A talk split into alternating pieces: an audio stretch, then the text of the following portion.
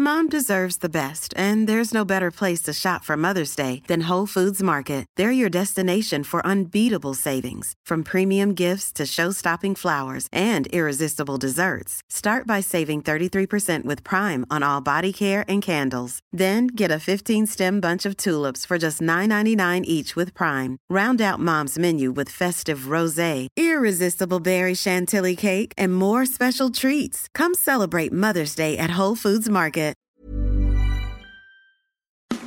It's that time of the week again. The Rugby League rant, fifth and last. Put on your headgear, chuck in your mouthguard, and get ready for an hour of nothing but NRL talk.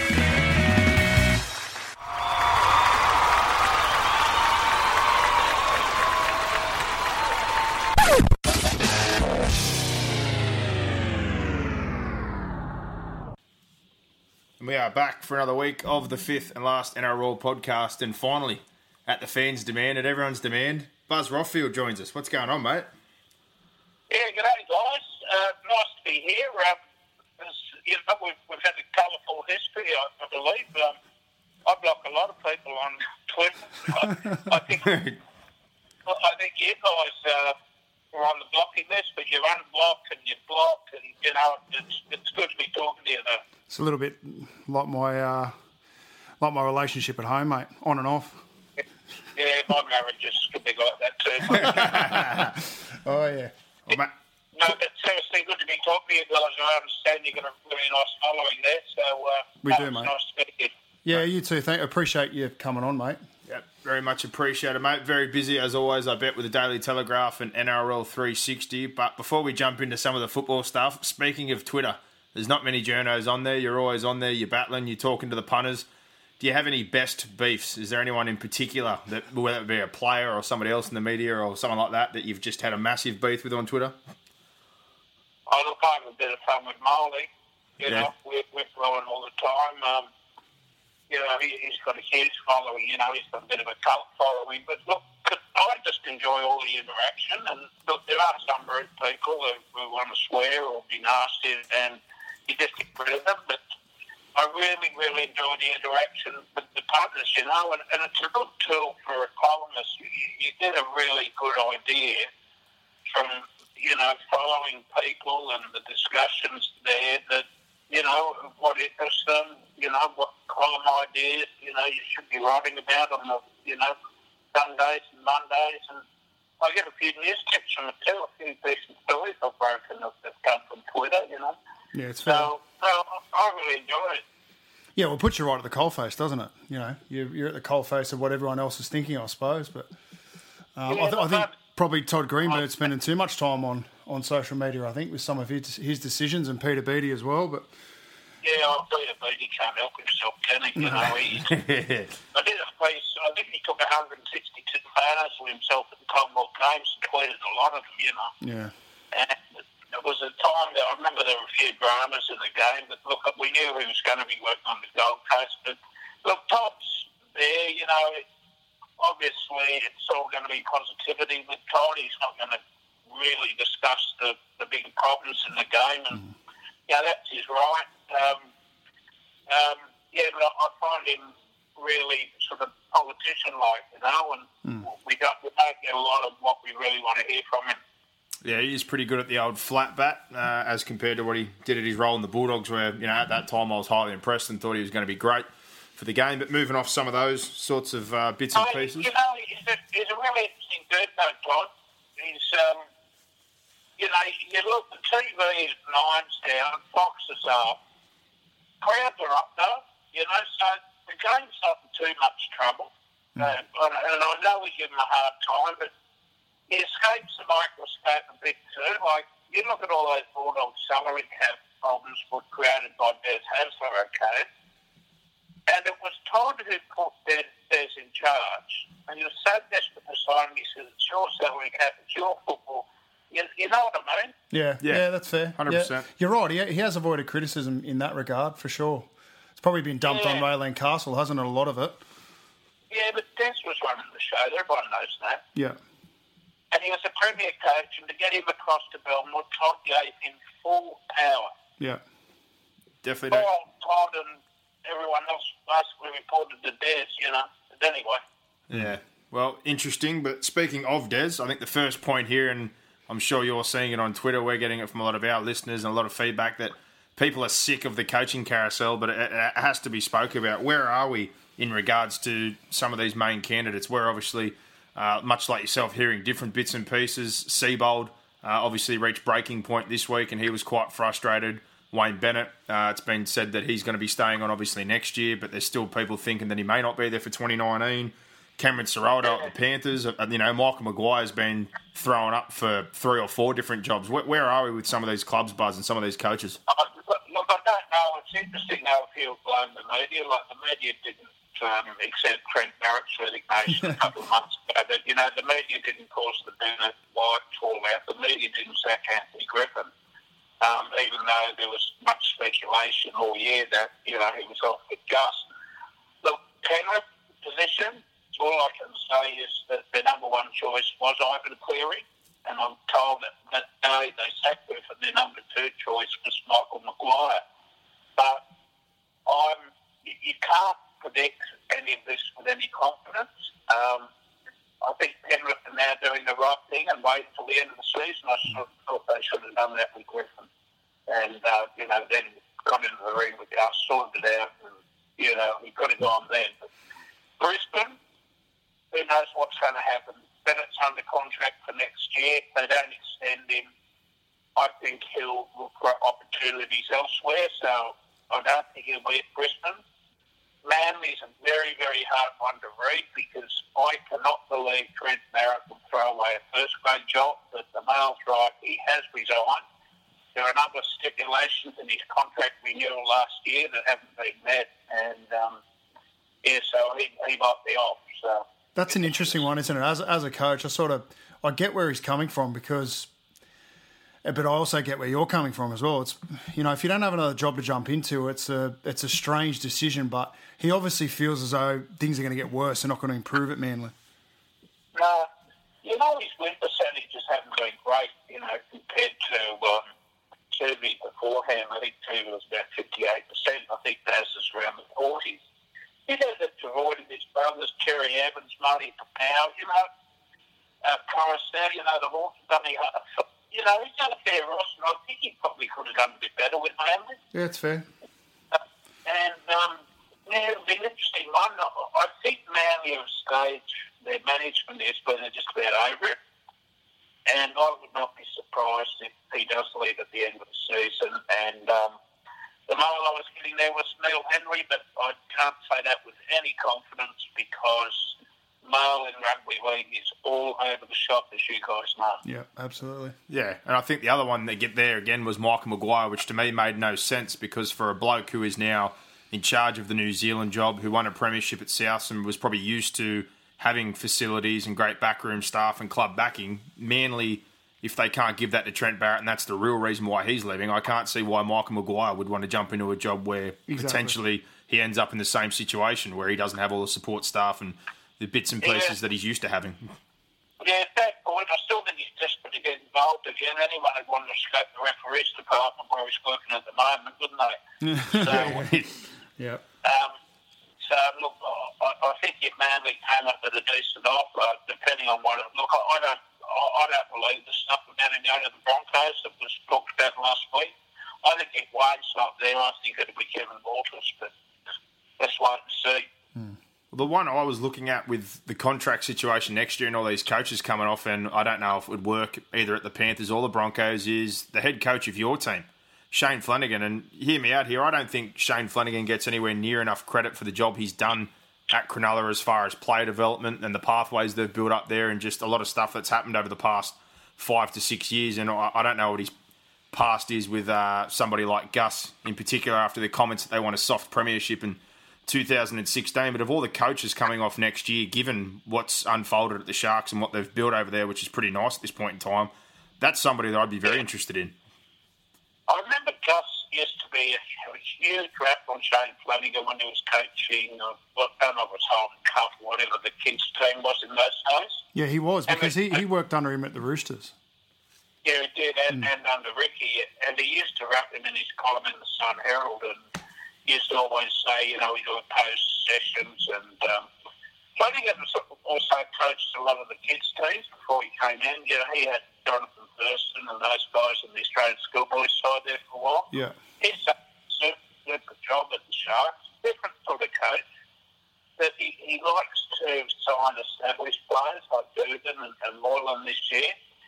But that can also, you know, have a detrimental effect because, you know, Jesse Ramien's going now.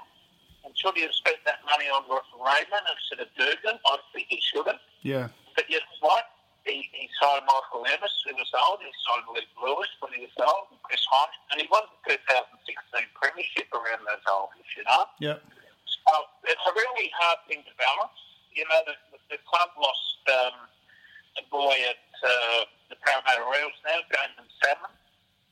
Uh, the club lost Tyrone Peachey Panthers. It's off to the Titans next year. So, you know, recruitment's a really funny game and a difficult game. But he's made the final six or seven years, you know, with the Sharks, Yeah. and he's a great coach. I spoke to him about a couple of weeks ago, and he's one of those guys who wants to do what benefited the Broncos and stay around 10, 15 years. But, you know, whether that happens, whether he gets a bigger money offer elsewhere remains to be seen. Mm, It's per- yeah, that's in a perfect world, definitely. But mo- we're not going to move off Flanagan. Interesting incident on the weekend when Andrew Fifita, I guess you gestured to the coach's box. They smothered it on Saturday night and sort of said it was directed at Jim Dymock. But there was a meeting yesterday. What's your mail on that? Oh, the mail was definitely aimed at Flanagan. Yeah. You know, Jimmy hasn't been the interchange. I, I- you know, I've been in the coaching box a couple of years ago with Flanagan. If anything, he's been a control freak. He likes to do everything. And um, there's no question at all. Remember they got beaten by the Broncos a few weeks ago on Yeah. its own court? And a journalist in the room gave Peter a bit of a rap and said, geez, Peter was strong, wasn't he, 170 metres? Kelly had said, no, I didn't think he played all that well. And I think there's been a bit of friction since then, a bit of friction, sorry, since then. And look, Andrew played poorly the first 20 minutes the other night at Shark Park. He got hooked early. He stayed on the bench longer than he did. He got angry. And it was the, act- with the reaction the coach wanted. And as Gallen said today, I hope they spray him at half time every week. Yeah. We're going to get that sort of footy out of him because they can't win the comp unless Fifita played like he did in the 2016 grand final when he was robbed of the Clive Churchill medal, or like he did in the second half uh, last week against the Cowboys. Yeah, I, I'm all for the response as well, but I also think how many times can you go to the well? I know they said if you know they can poke and prod him every single week, but I, I think there has to be a little bit more under the surface there, and you can't keep reaching back for you know trying to provoke somebody. So interesting, but I definitely agree with you that they need him firing if they're going to be any chance of having a threat in this comp. Yeah, look, he's a different dude, you know, as I've said on one of the talk shows like, uh, earlier this week, you know, and not the sharpest tool in the shed, as they say, and, you know, every player's got different mannerisms, every player reacts differently to heat of the moment, you know, stress, pressure. You know, I didn't mind it, to be honest. I, I, it, it totally cared, didn't it, you know? And you know what? He's, he's been told to take the line from here on. I don't think there'll be any more drama this year. I hope not, anyway. No. Yeah, well- no, it's got the potential to derail if it, if there is uh, more drama. But as a coach, you've, you've got to be able to push different buttons. Different players have got different buttons. So Flanagan, I'm sure, has got a handle on it. Uh, you know, and if the meeting's any indication yesterday, hopefully they've smoothed it over. And as you said, they can they can move forward and try and have a crack at the premiership because we've we've said it all year. They even last year, we were just waiting for them to come good last year, and this year they've sort of they've plodded along. They've lost some games they probably should have won, and then they've upset sides when you haven't expected them to win. So uh, they've got the potential. still reckon they were- I still reckon they were dumped against the Cowboys week one of the finals. Remember that? Yeah, they were. Yeah, that was Golden Point, wasn't it, or, or I late? can't say that. I can't say that because as soon as you put the they'll be all after me, you know. But Mm. I think they were dead set done Yeah, yeah, yeah, yeah, Yeah. yeah. I blew his penny out of that. I was about to say, Which isn't hard to, which isn't hard to do, but anyway. No, I'm sure you'll you'll stoke up all the Cowboys fans who will be happy to remind you of the seven tackles set a couple of years prior in that semi final though. So I, I think they'd call even. That, that night, well, I can't remember that one. I'm sorry.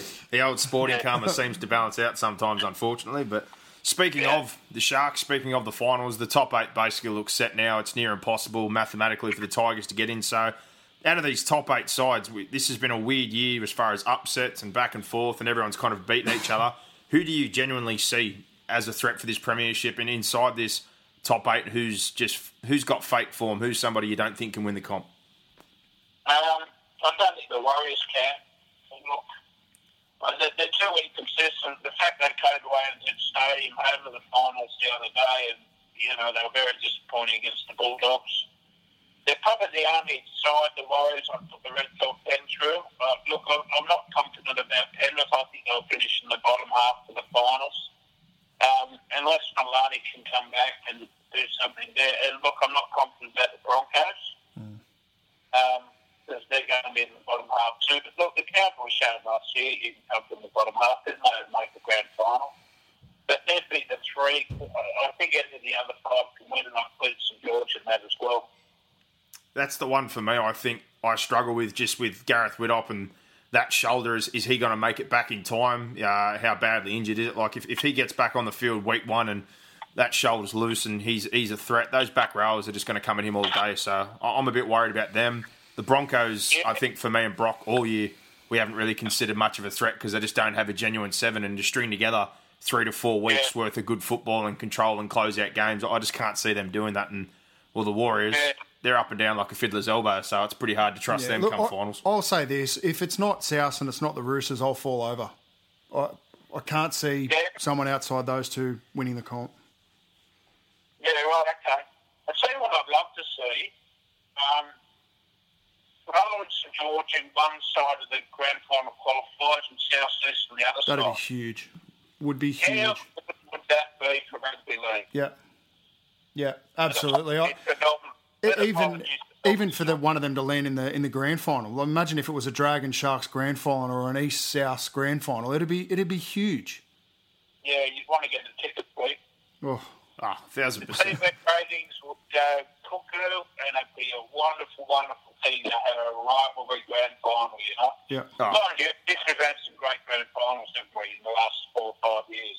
absolutely. Yeah, yeah, we have. Well, super, super spoiled, you know? We're um we're members at the stadium, and look, we had our we've had membership tickets. Well, we've gone to the grand final since I've gone to the grand final every year since 2000. I'll tell you what, it was a lean trot there for a while, but sort of since 2013, the Roosters Manly, like we've had a, a real string of good grand finals over the last five to six years. Yeah, I still haven't reckon beaten. We thought it was going to be a bit of a fizzler, the Cowboys Broncos, with um, what I can't get past. Remember Thurston's, you know, Unbelievable. The side, nine hundred drops at field goal. Yeah. What a game. Yeah, and we, we didn't think a lot of it at the time. You know, we were there, we were sitting right on halfway. You couldn't have a better seat, and you sort of you just take it for granted being a member there, and you know, been to so many grand finals. But you look back now, he's about to retire. Uh, everyone sort of had him Yeah. finish high up on the ladder this year. It's something that Yeah. we probably did take for granted at the time, and now you look back and go, "Thank Christ I was there to witness that," because um, it was it was I magical. thought For your, you know, your followers, since you might be in line for some media accreditation. Maybe yeah, Other, hey? Yeah, we'd love to. tried? Ah, haven't tried, wouldn't have a clue. no, wouldn't wouldn't know how to do it. Yeah, well, give them ring. Yeah, we'll do. You obviously sort of part of been doing a podcast with me, isn't it? Yep. Yeah, we'll do a bit of uh, commentating as well for the New South Wales Cup and a few other bits and pieces. So Up there. yeah, do a little bit of that as well. Try to stay involved. In that, you can, or you tell me that, or Uh, Newtown have been pretty good this year. Uh, going back to what you said before about those Sharks juniors players, they always had a very good 20s team Yeah. last year. But at, looking at Penrith in the lower grades again this year, the amount of depth they've got is pretty crazy. So I think if they get a couple of players back in first grade and they're full strength heading to the finals, they're going to be pretty hard to beat again. And the Bulldogs are stuck in their side as well. I saw. They're dropping some players back. yeah, that was, he won it with uh, Reece Martin the other day. But, yeah, I think what amazes me. Tell you what amazes me is all this incredible, this incredible production line Penrith have got, and the junior league isn't that much bigger than Parramatta's. And where are the Parramatta ones? Yeah. You know, Yeah. As a, um, we, I had a conversation with a few people back into the junior rep season. Uh, we played Parramatta. I was having a chat to a few guys there. I won't, I won't throw them under the bus, but they were saying the same thing. The guys involved with the mats and the ball were saying, you know, I think the last uh, the last Parramatta junior to debut at that point in time was Tepai Moeroa, and that was, you know, two or three years before. They've they've had a, th- a few come through this year, but yeah, it, when you compare them, you know, they're only they're only thirty kilometres up the road, and the, and as you said, the junior league is it's only slightly smaller than the Penrith Junior League. Um, it says a lot Yeah. for the foundations that Gus has built at, at Penrith, that's for sure. Yeah, they're going to they're doing that strategic plan. A lot of junior rugby league is going to get um, attention in that, and uh, I think they'll uh, be announcing the findings in the next um, couple of weeks. Yeah. And I- you'll find they'll be shooting up well that Leagues Club money and academy, and you know they're going to get serious about. They'll, they'll- they'll just they want to copy the Penrith blueprint, which would be great for Parramatta. You know. Absolutely. Yeah, Absolutely. It's something that needs to happen because again, Harold Matts, SG Ball, uh, they've been dominant, as have Penrith. The big difference is Penrith keep producing in the twenties, in the New South Wales Cup, and getting through. But you get to the twenties at Parramatta and New South Wales Cup, and every year you're looking, going, what happened to these kids from two, three years ago that I saw win a hats, uh, Mats or an SG Grand Final, and or at least playing one? They're they're, they're gone. Like it's they're falling off the face of the planet. So Well, Buzz, I don't, I don't know whether you know a bloke by the name of Matt Cameron, but he was at the he was at the Eels, and Gus poached Gus, Gus poached him across to Penrith, and he's his fingerprints are all over what's happened at Penrith. Yeah, no, I understand. I have heard his name. So I tell you what, I went to lunch with Todd Greenberg about three months ago. Yeah. And I said to him, what the game needs, and it'd be good uh, TV content on Wednesday nights, is a college football type competition, which they do in the US. It's extremely popular. Yeah. And I would love to see that happen with NRL clubs. Yeah. Um, it would be like Holden Cup, where you could do it as colleges, as the sports high schools, and you know, the best school in Canberra, the Gold Coast, etc. Televise it on Fox, showing at a Redfern Oval or something, um, you know, every Wednesday night. But the guy I suggested who should be the conveyor of the whole tournament should be running was Matt Cameron yeah. Yeah. put him in charge, and set up a college football competition that could grow and grow and grow, and, and you know, be an integral part of you know the rugby league calendar. Yeah, and you know, West, Westfield Sports High have got better facilities than probably seventy-five percent of the NRL clubs. Yeah.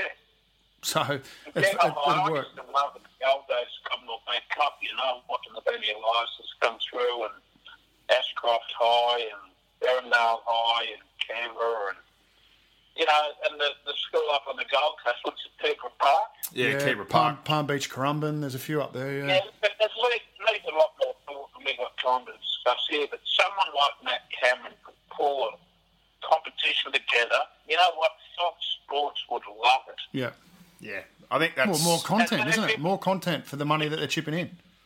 Yeah, and, and you come to the boutique oval like Redfern, which is nice and local now. It holds 4,000 people. Yeah. It's a nice stand there, and, you know, you wouldn't want it in a big stadium, obviously. No. Well, even even out here at St Mary's, like that that holds I think three or four. Yeah. Yeah, yeah, sure. You, you could leave it round, but And I, know- I think Blacktown Workers have just built one as well. you Black, have a combined country team, you know, and but the game needs new products. We don't need a private promoter like they do in Denver or like they do in the Auckland Nines. Yeah. There's 160 people work at the NRL. They should be coming up with these ideas and hiring people like Matt Cameron to run it because I'm told he's a across junior footy better than anyone else Yeah. in the game. Yeah, he's done an outstanding job out here, and uh, when they let him go a couple of years ago back to the West Tigers, and now he's found his way back out here, I'm sure they'll do everything in their power to make sure he doesn't Didn't leave they- again. Didn't, didn't they mention from Parramatta originally, you said, didn't they? Parramatta, yeah, he was at Parramatta. He coached me in Jersey Flegg in 04, 05. Um, and he was, even back then, like as a player, you sort of, okay, he knows his stuff, this bloke. But as a coach, like he's the best guy I've come across in 10 years. So, um, yeah, what was that? Yeah, yeah. I, like I've got a fair rap on him. You know, it's uh, I haven't come across every every person in the game, but um, no, he's he's certainly one that stands out. And he, he went to he's, he's good mates with Jason Taylor. He went back to the West Tigers for a year there, and the year uh, JT got the sack, he I think Gus tried to try to get him back to Penrith. Unfortunately for Penrith, they managed to get him back there. Yeah, you see JT's going back to the Bears next year? Is he?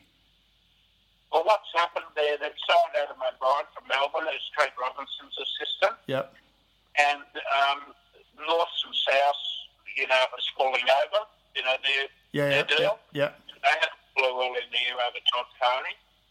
So the Roosters look like taking up North as their feeder Club. Mm. And um, Jason Taylor's desperately coached them. They've earmarked him to do that. So There that'll be interesting. Getting back the Bears. It's a good fit. Yeah, it is. Yeah, yeah. Yeah, can't argue with that. Jason, and, you know, people call me Jason from coach, but he sort of hasn't got the fitness, does he, you know? No. No, that's fair. Interesting. Yeah, well, certainly a good setup there at the Roosters and another good opportunity under Robinson and another good assistant coming from the Storm. But Buzz, just a few quick ones to finish this off, and we really appreciate your time. But Spoon, the Spoon battle this weekend. I know some people aren't interested, but we certainly are, and in particular. Jonathan Thurston, uh, his final game up there in North Queensland. But I think the bigger point to take out of this, so many people's pre-season favourites in the Cowboys and Parramatta were also touted to be top four. Who would have thought we'd be watching these two play, basically, to see who's going to get the wooden spoon? Yeah, it's ridiculous, isn't it? You know, I had the Cowboys on top. So Uh, did we. So did we. Yeah. Well, you know what? They made the grand final. Then you had Thurston, Scott, and McLean to that side. They had to make the top four. And I still have no idea what's gone wrong.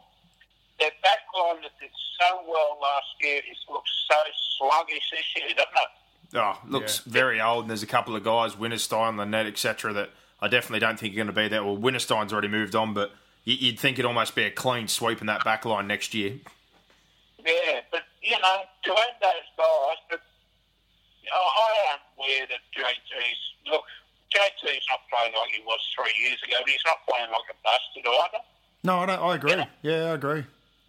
Um, maybe he should have given Morgan a few more of the calls earlier in the year before Morgan got wounded, you know? I, I you know, I, like I, I get that, but I also think it's very, very hard to change the style of player you are at the click of a finger. Like it was, it was very easy for Morgan to run the side while JT isn't there, and then just that the fact that they're both dominant players is just a hard thing to balance. Um, and I, look, I think it comes back to their forward pack. To be fair, I'm not sure Taumalolo's been as good as what he has been, and their middle forwards, as you said, they lost. They lost McLean and Matt Scott. He's carried his injuries. He, he looks as though, you know, those a few hard years I have really taken its toll. I think the Hookers had better days too, you know? He looks like he's slowed up a bit, doesn't he? You know, Fair. Jake Graham. Yeah, Um, they've got a huge rebuild. You know, recruitment's been a huge, huge problem for them. Like, they've lost Munster. They've lost Kaufusi to Melbourne. yeah, And they've also lost, of course, Kalyn Ponga. Yeah, these are, and I know they've had some big names to keep up there. But what what we were talking about the recruitment at Cronulla is the toughest gig in the game. yeah. That's You a know, that's a and- generational mistake to let Ponga go. Yeah, and for what Uh, you, you, you yeah. signed Lachlan Coote for two years, so you didn't really push all in with Lachlan Coote, but at the same time, you've told Kalyn Ponga that he's not going to be getting that job in the next 12 months. So you look at that situation now, and Coote's on his way out of the club. Like, if you're Paul Green, you're just sitting in your office screaming in your hand, surely. really, really interesting one because he's not. It's a good story. I mean, he's not handled by one of the big managers. You know, um, you know, his manager works at Tyre Power in Townsville. There you go. well, there you go. You, you know what I mean? The, the big managers do the wheel, wheeling and dealing with the Gusses and the Nick Politis and this guy just got a good offer from Newcastle. They took his family there and he fell in love with the place. And um, yeah, and, and I love the way he speaks and presents himself. He's not overconfident, but he's confident. And he is going to be the big thing in rugby league for a long mm. time. Yeah, agree. Agree with all that. But He, back to that, do you want to tip for the spoon battle? Because I reckon Golden Point extra time. You reckon? Do you reckon Cowboys get it done for Thurston at home? Yeah, Golden Point, first and field goal. Can you imagine the scenes? Oh, Can you imagine the scenes? Oh. Oh. imagine the scenes here at my place. My wife's a Parramatta fan, so Uh, I'll be hiding Yeah, underneath the lounge, mate. yeah, no, it, it, it's massive interest in the game, isn't it? You know, and I've really admired the way they've both played, those two teams, last few weeks. Mm, it's fair. But it doesn't matter. They've nearly played like a top eight team the last half dozen weeks. I'm You not, know, like- oh, yeah, I'm not. Yeah, I'm not. I'm not sure that makes their fans feel better or worse. You know, like it, part of you goes, "Oh, "I'm glad that they're playing well," but the other side of you thinks, "Well, where the hell has this been?" Yeah. How good's it been to see the playing lately? Yeah, yeah. Look, he's a polarizing sort of guy, but you you've Yeah. you pay to watch him play. You want to see him play well. I, I don't give a shit what sort of bloke he is. Uh, I, Yeah. You know, I, I, it's much better to watch him when he's playing well. Well, problem was he didn't have an off season, did he? He came No. back and had about three weeks, and he was as chubby as me, you know. Yeah. And Well, we we heard that he's that Brad Arthur's son in the Harold Matthews had beaten him in a time trial. he did, he did. Yeah. But you know, you, you starting in an off season October through to Christmas, then full, you know, Jan Feb. I reckon, you know, I reckon he could do something really, really special next year. Yeah, I hope so. I hope so. I'm not saying he's going to be the elite top half dozen player again, but who knows? Well, let's just hope they don't push all in and get too heavy salary cap wise. I think that's my only concern for them, and just keeping it short term again, year by year. I think now for Jared. Yeah, right. Well, there you go, Spoon. So we think we we all think the Cowboys, the Dally M. This is one of the other points you had. You had your team of the year the other day, but Dally M. Do you think Kalyn Ponga, Cook, or Tuivasa-Sheck? Uh, do you do you agree that they're the three favourites? Yeah, I, I again, I'd be I'd be shocked if it came outside of those three. Yeah. Um, I don't know, how long did he miss a month? Three weeks a month? Yeah, and and do you, do you take anything into the fact that they're not in the eight? Like, Well, How often does it happen? I, I, I think that can actually fit in one that Mitchell Pearce was out for so long, not competing for points with him. yeah, Two, the fact they don't have superstars. yeah, You know, they're just good, solid. So he doesn't have as many teammates. And nearly every win they've had, he's been best on the park, hasn't he? I think But- that argument. You look- and, and I reckon you could say two of us six stands out a bit like that at the Warriors. Mm. Um, I think I wouldn't mind seeing Damien Cook win the whole thing, but he's had better players to compete with, like the Burgess boys. yeah. If I had to put my hard earned on, I'd I'd say Sheck, but I Would? Yeah. yeah I think I think I'm with you in, in the sense that he's probably collected more three point votes. But you look at it, and like you said, usually with losses and for the Warriors and Newcastle, those two generally get the three points if they get the win. But South and Cook, he's been so dominant. I'm sure he picked up uh, some points there, but he's obviously had that competition, as we've said, with Cody Walker, the Burgesses, uh, etc. No, the, lo- the logic you've put behind it makes sense because I, I can remember Danny Buderus. I, I'm not sure whether he won the Dally M. I don't think they won the wooden spoon that year, but I, they didn't make the eight, and he won the Dally M medal. Yeah. That's going back. right. I think it was 05, I think it was, or 04, 05. He won it when they didn't make the eight. So, Big effort in when, he, when he's been playing with Joey all that time. yeah, well, that's that's fair. Um, It would, I would have had to have been one of the years where Joey was injured, I think. Yeah, yeah, sure, sure. The last thing to finish this off, Buzz, there's been a lot of speculation about player movement and rumours, and there's a couple of big names. Again, going to throw two at you that are associated with your beloved Sharks. Valentine Holmes, I heard today that he is knocked back a long term deal from Cronulla and his heart is set on moving back to Townsville. Have you heard something similar? Um, I haven't heard that he's knocked back, no. I don't think his heart is set on going back to Townsville, but I think his long, long term partner is absolutely desperate to go back to Townsville. And she's the sister of Michael Morgan's wife. She has a very strong, solid family bond there. Um, so, you know, if you're right, he's knocked it back. Um, Ronald will have Val Hayes for next year. I'm sure he'll see out his contract and then go home. He's that sort of guy. It'd be disappointing for Sharks fans. You know, it'd be the first Cronulla player ever to pop the score in the NRL if he stays in front, and uh, it'd be a huge blow. Uh, a huge blow for the club if he does go. Yeah, and I think on the But there's something else you mentioned.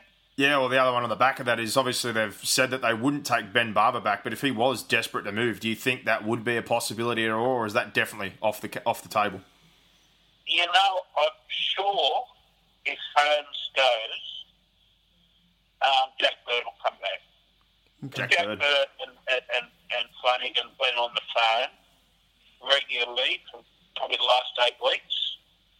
At this stage, there is absolutely no room in the cap to give Jack what he's worth or, or what the Broncos. Well, he's 800k at the Broncos, okay? So the Broncos would have to throw in four and throw the other four.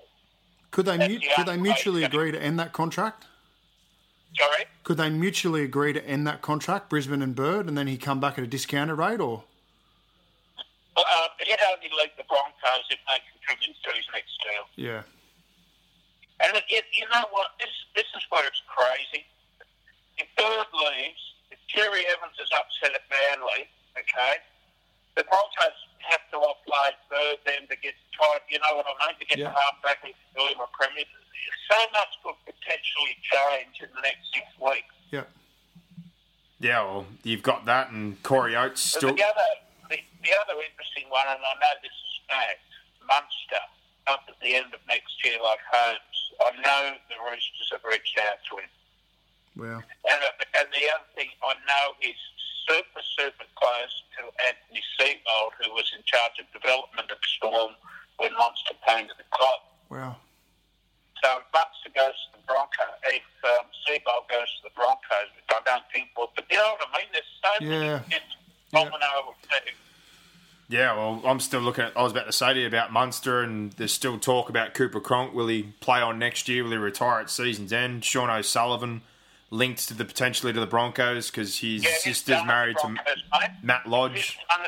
Sean O'Sullivan has done at the Broncos, okay, there and you know Brock Lamb's come down to play at the Roosters. wow, That one's confusing for me. I know, like I know they've always got Well, good depth yeah. and they can buy players, but he seems like somebody 12 months ago that was looking like a, a dead set first grader and was going all through the juniors, but going to the Roosters, it seems more that he's going to be playing New South Wales what's Cup. a depth signing? Yeah, there's a really interesting story there, though. He- I, I think his agent rang the Roosters and said, "Well, he only wants one year." And they said, "Oh, what's that? Oh, I want to learn from Cooper Cronk. One year under Cronk." Yeah. Well, he's still plenty young Really, enough, that's for sure. interesting. So I don't think they're paying him all that much money, but it's, I reckon it's a pretty good career move.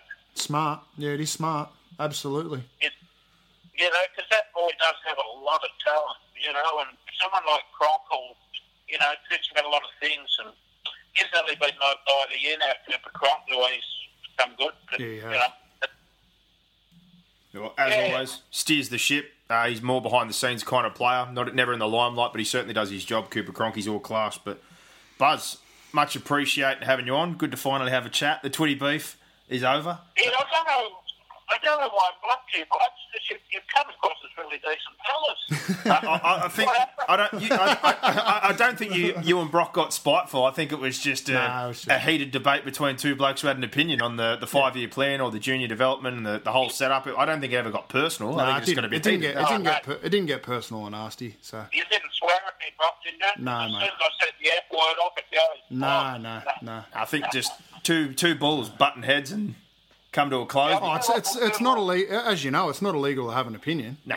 is it? No, no, of course not. Of course No. not. But next time out at the stadium, dear boys are there, I'll come and introduce myself and we'll catch up, eh? Done. Sounds good. Much appreciated, Buzz, and for everybody out there, you can read all Buzz's material, obviously, in uh, the one and only Daily Telegraph, and catch him on NRL 360 also during the week. Buzz And Brockfield. controversy corner. How do, how do you corner. go on controversy corner with blocker? How do you go there? I struggle to not to laugh. I'll tell you. I'll tell you what. You and um, would you, would you and uh, Graham Hughes follow each other on Twitter? I don't think you would. I don't think heaps is on there. If he is, you don't follow him.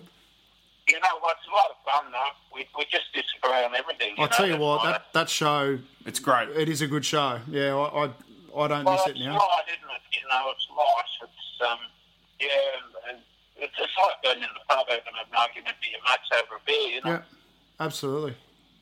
Yeah. Well, thanks again, guys. Really appreciate it. Thank you. No worries, Buzz. Much appreciated for your time. Okay, talk soon. All right, Yeah. mate. And there you go. Finally, Brock, Buzz, and myself having a conversation. Long It was time coming. It was good. It was a good chat.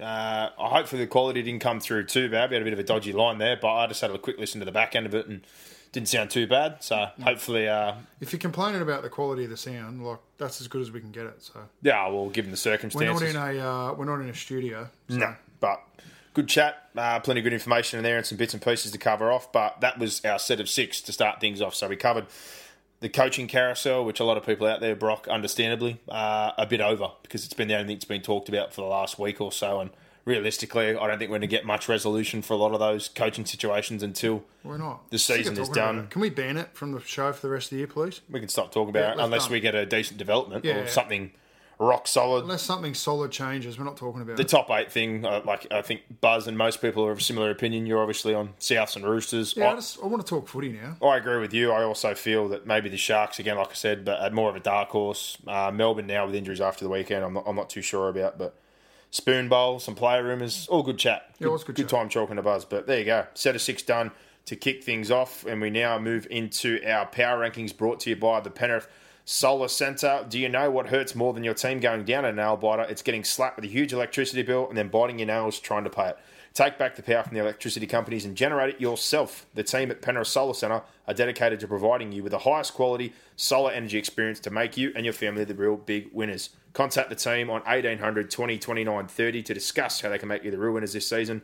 Jake and the boys there, www.penrithsolarcentre.com.au And We were out with the boys from the uh, a- Solar Centre on the weekend. had some inquiries. People, if you don't tell them your name or you've listened to the show, give yourself a triple. He said us. that uh, he had one just sign up for a system, and then we've had a couple that we've had email us or message that have rang up. Tell them that you listen to the podcast. Come on, You, a, you'll get a better price, and B, Yeah. you're helping us out. you're doing us a solid. But there you go. Power rankings, Brock. Number one, who you got? I have. Oh man, who have you got? I've Tell just left the Roosters because Yeah. I'm still not really worried. No Keary, no Jared Waerea-Hargreaves. I Um, wanted to. St- I wanted to have. Well, we both had the Roosters there last week, didn't we? well, what are you going to do? You're going to move South in after a No, loss. I can't. You can't move Melbourne Can't. with the injuries they've got. Yep, roll on. I, know, I don't, was don't think it's one. much of an argument. I can't put the. I can't put the Sharks there. No, I've left South. Can't put the Dragons there. No, I've left South at number two. two, yeah. Uh, the whole back line's out. I know a lot of people say that's not a big thing, but for def- defensive cohesion, your back line fluency, communication, there's lots of things that'll be fixed once they get their back five Yeah. back. I also think that a few teams now have really started to rip into those two 20 minute periods where the Burgesses uh, obviously are on as a trio. And if you can see yourself through those periods, you get opportunities at the back end of the half when the bench comes on. But they're still a powerhouse to me, and they're going to get those players back. Number three, Sharks. Sharks for me as well. I'm still not overly impressed, but I, there's still something there. It's still something building. Wade Graham to come back. It seems every week It they just lose tells somebody. me as much about the rest of the comp as what it does about the Sharks. Yeah. Two weeks ago, they lost to Manly at home. Yep. So Uh, but on the weekend again, like you know, Wade Graham doesn't play this week. They lose Jesse Ramien early. They lose Ricky Leutele. It seems every week someone comes in and out of that side, and I feel that if they can get everyone back on the park and healthy, they're more of an outside chance compared to those first two, in my opinion. But I still think they're a chance. I really do. they are massively. Yep. Number four. Number four, I have the Dragons.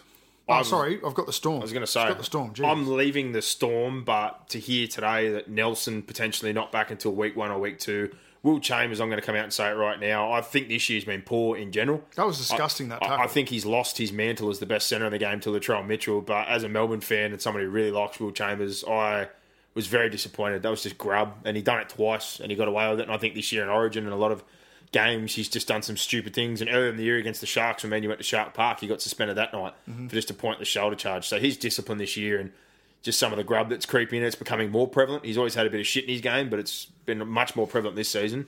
Uh, he's fallen off the perch a bit form wise for me this year. I, I think he'd be lucky to be considered for the Australian test at the end of the year against New Zealand. Yep. So I'll leave them there at the moment. But yeah, Smith, Brandon Smith, the backup hookers, Harry Green, etc. Billy Walters, they're injured, so interesting to see who's going to play there this week. Vunivalu possibly out until the start of the finals.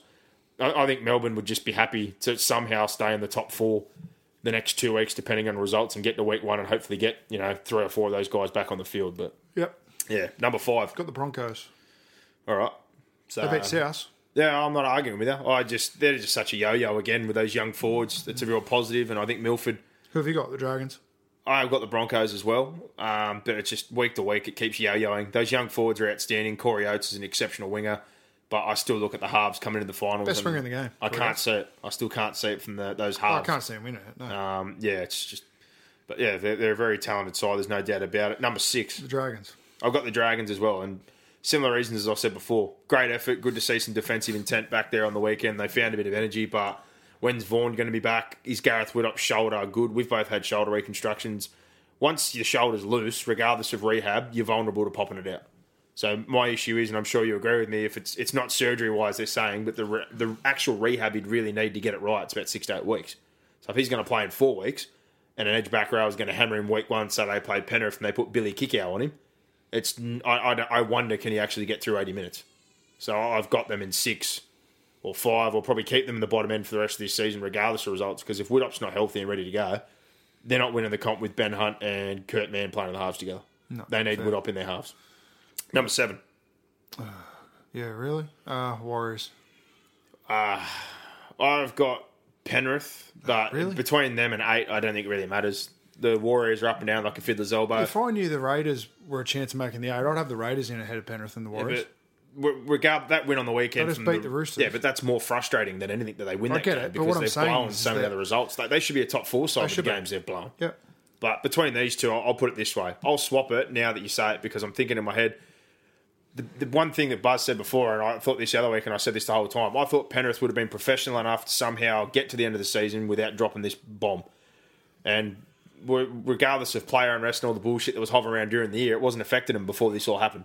And now you've got people like Maloney and that that were heavy on Griffin and some of the younger blokes that are bigger on Serraldo because he's bigger on the millennial. Like, I think just dropping this time bomb was not only handled poorly by Penrith, but it's also causing some of what we're seeing on the field right now.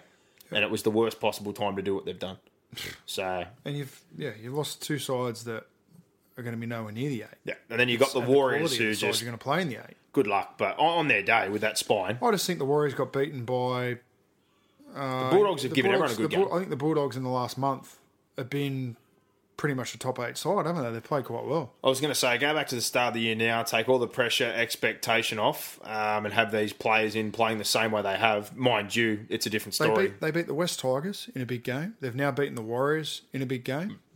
You know, they I think the one difference, though, and again, moving to next year, why I say that, next year there will be expectation for Rhyse Martin and Reimis Smith and obviously Lachlan Lewis and these guys, not so much to make the eight, but they're first graders now, and they will be playing next year, and it's not a free walk in the park. So, um, but yeah, there's no doubt they've been good, and the Warriors just need to get ruthless. yeah, well, week we to know week. they're our bottom two teams. Let's Yeah. move on. week to week, you don't know what you're going to get. But we'll move into the reviews of the games from the weekend now, brought to you by the Nepean Boltmaster. They are your complete fastening system supplier with their main office located at Penrith, and they have a second one out there at Seven Hills. They boast the largest range of fasteners and associated products, not only in the region, but throughout the state. There's a lot more to the Boltmaster than just fasteners. You'll also find industrial and engineering products, abrasives, hand and cutting tools, lifting materials, safety and cleaning, paints, and general hardware. The P Boltmaster provides total needs sourcing packages for all trades associated with construction, engineering, and all industry segments. If you're a tradesman like myself, get your tools, get your bits and bobs, your nuts and bolts from none other than the P Boltmaster. Tell wasn't the boys. Fifth and last sent you www.nepbolt.com.au. First game, Brock, is that one Broncos and Souths, and I think it's pretty easy to see in that game that the Broncos came in with energy and intent. I thought they handled the middles and they saw out those two 20 minute periods that I'm talking about where the Burgesses are on. And if you can kind of get through that, you can kind of get a bit of love at the back end of the half and they roll their bench on. But most importantly, they just expose those edges. And people sit there and go, oh, they're just wingers and that, but you lose yardage. You use fluency with your backline movements. You use set start fluency with those guys and the link up play and anchoring and working together at the back. Uh, defensively on the edges, communication's a massive thing, and they got really, really badly exposed on their right, Brisbane's left. And I thought they did exceptionally well to fight back to 18 all, but it, Yeah, it it took so much effort to get to of that points, point. wasn't it? Yeah, 18 and 18, and then I think what Brisbane scored the last 20 or 22 yeah, or something. 20 points. It, it, it took so much effort to get there, and they'd been down the whole game that Yeah, they just look a, a step off where they have been, South. So they're probably in a, a heavy training period, I would think. Seibold's from very much from the Craig Bellamy uh, school of thought. So I think they would have gone through a tough training period to make sure that they're peaking not now, but in you know two or three weeks' time. Yeah, and I still think, like I said, set starts will be better once you get back your Campbell Grahams, you know, Greg Inglis, etc. These kind of guys. Defensively, you'll be better on your edges. It, like it, all starts in the middle. There's no doubt about that. But it's still pretty obvious to see that when Brisbane were shifting early, even when they didn't have quick play the balls, they were having trouble communicating and sorting things out, in particular on their right hand side. Yeah. Um, but this one I kind of look at, and I haven't seen the lineup, so I'm obviously going to look at them later on. But I, I think Greg Inglis potentially back this Yeah. week. Not sure about Campbell Graham. I think Jennings isn't back until the finals, and Johnston I'm not too sure either. But even that one, like losing your fullback, Dane Gagai's an exceptional player. Don't get me wrong, but he hasn't played enough fullback the last couple of years. He doesn't bring the ball playing aspect that Johnston does, and he doesn't bring the support aspect to the same level that Johnston does because he hasn't been playing there enough. So to almost lose your complete back five is not handy in the modern game. Your back five is very important. Uh, for Brisbane, full marks to them. Um, I think, again, certain players have been good all year. Like Joe Ofahengaue, I don't know, he didn't play Origin.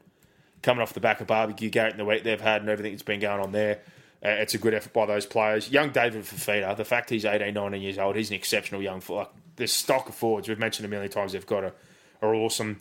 Corey Oates, it, it's kind of weird to hear that they're having a contract dispute now. He got finally sorted out the situation with his manager. He doesn't have a manager, but apparently had terms sorted out with Brisbane, and now that they've spent money out big on these kids, those terms aren't the same as what they were.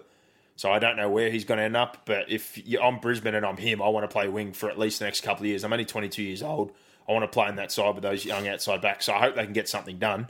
If they don't, I've got the prime candidate, and I don't know why they, if they have been in contact of all teams, but Parramatta, I know they've got Blake Ferguson coming down, but you want to have two really good yardage players. I would be very interested in getting Corey Oates in there with Blake Ferguson to help my set starts out. Agree. Um, depending on the price tag, obviously, but that's somebody I thought about the other day. Like, if you're willing to spend 800 grand on Junior Paulo, which I think is just ridiculous, I'd be willing to have a look at Corey Oates, that's for sure. Yeah, Corey Oates, again, to me, is the biggest or, and best winger in the comp. Uh, Milford, I know he's been copping a bit of a battering. I think his kicking game's got a lot better the last six to eight weeks. I think he wasn't too bad again the other night and had some nice moments. And uh, yeah, on south side of things, Gagai's trying very hard at the back. Cook, he's been you know close to their best every single time he steps onto the park, and I thought Crichton had a decent game, but yeah, back five players, middle well contained for those two periods with the three Burgesses. Good win by Brisbane. Titans Manly, uh, don't want to spend a lot of time on this one. It's basically a game of Oz tag.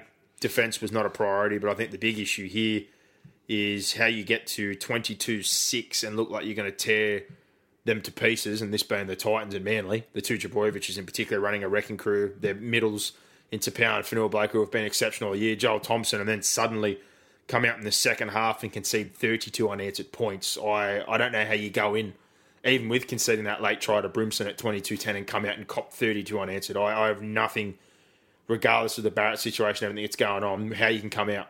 And I, I, I was dumbfounded when I was watching. I couldn't believe it. Yeah, yeah. I, don't know whether I turned it off. Twenty-two six. I turned it off. I- yeah, I, I- I'd had enough. I didn't know. What, I didn't know what to think. I really My didn't. wife told me to turn it back on with twenty to go, and I did. And if anything, it just frustrates you more.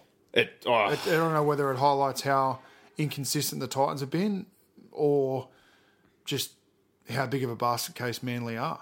I will say one thing. I'm not. Oh, I don't mind a spray every now and then, and I don't think he's had a lot of them this year. But Garth Brennan's halftime spray Too little, too late. was legendary. He went absolutely mental. Get it, but they needed Um, it earlier in the and he got that response, but at the same time, I'm looking at it and going, Manly definitely contributed part. Tell you when he needed that spray, half time in the Brisbane home game.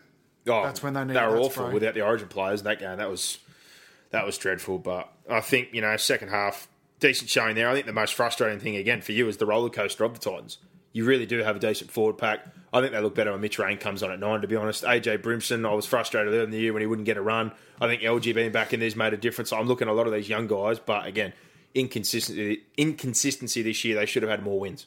Um, so I look at this game, and again, the one thing I really take out of it is Brimson.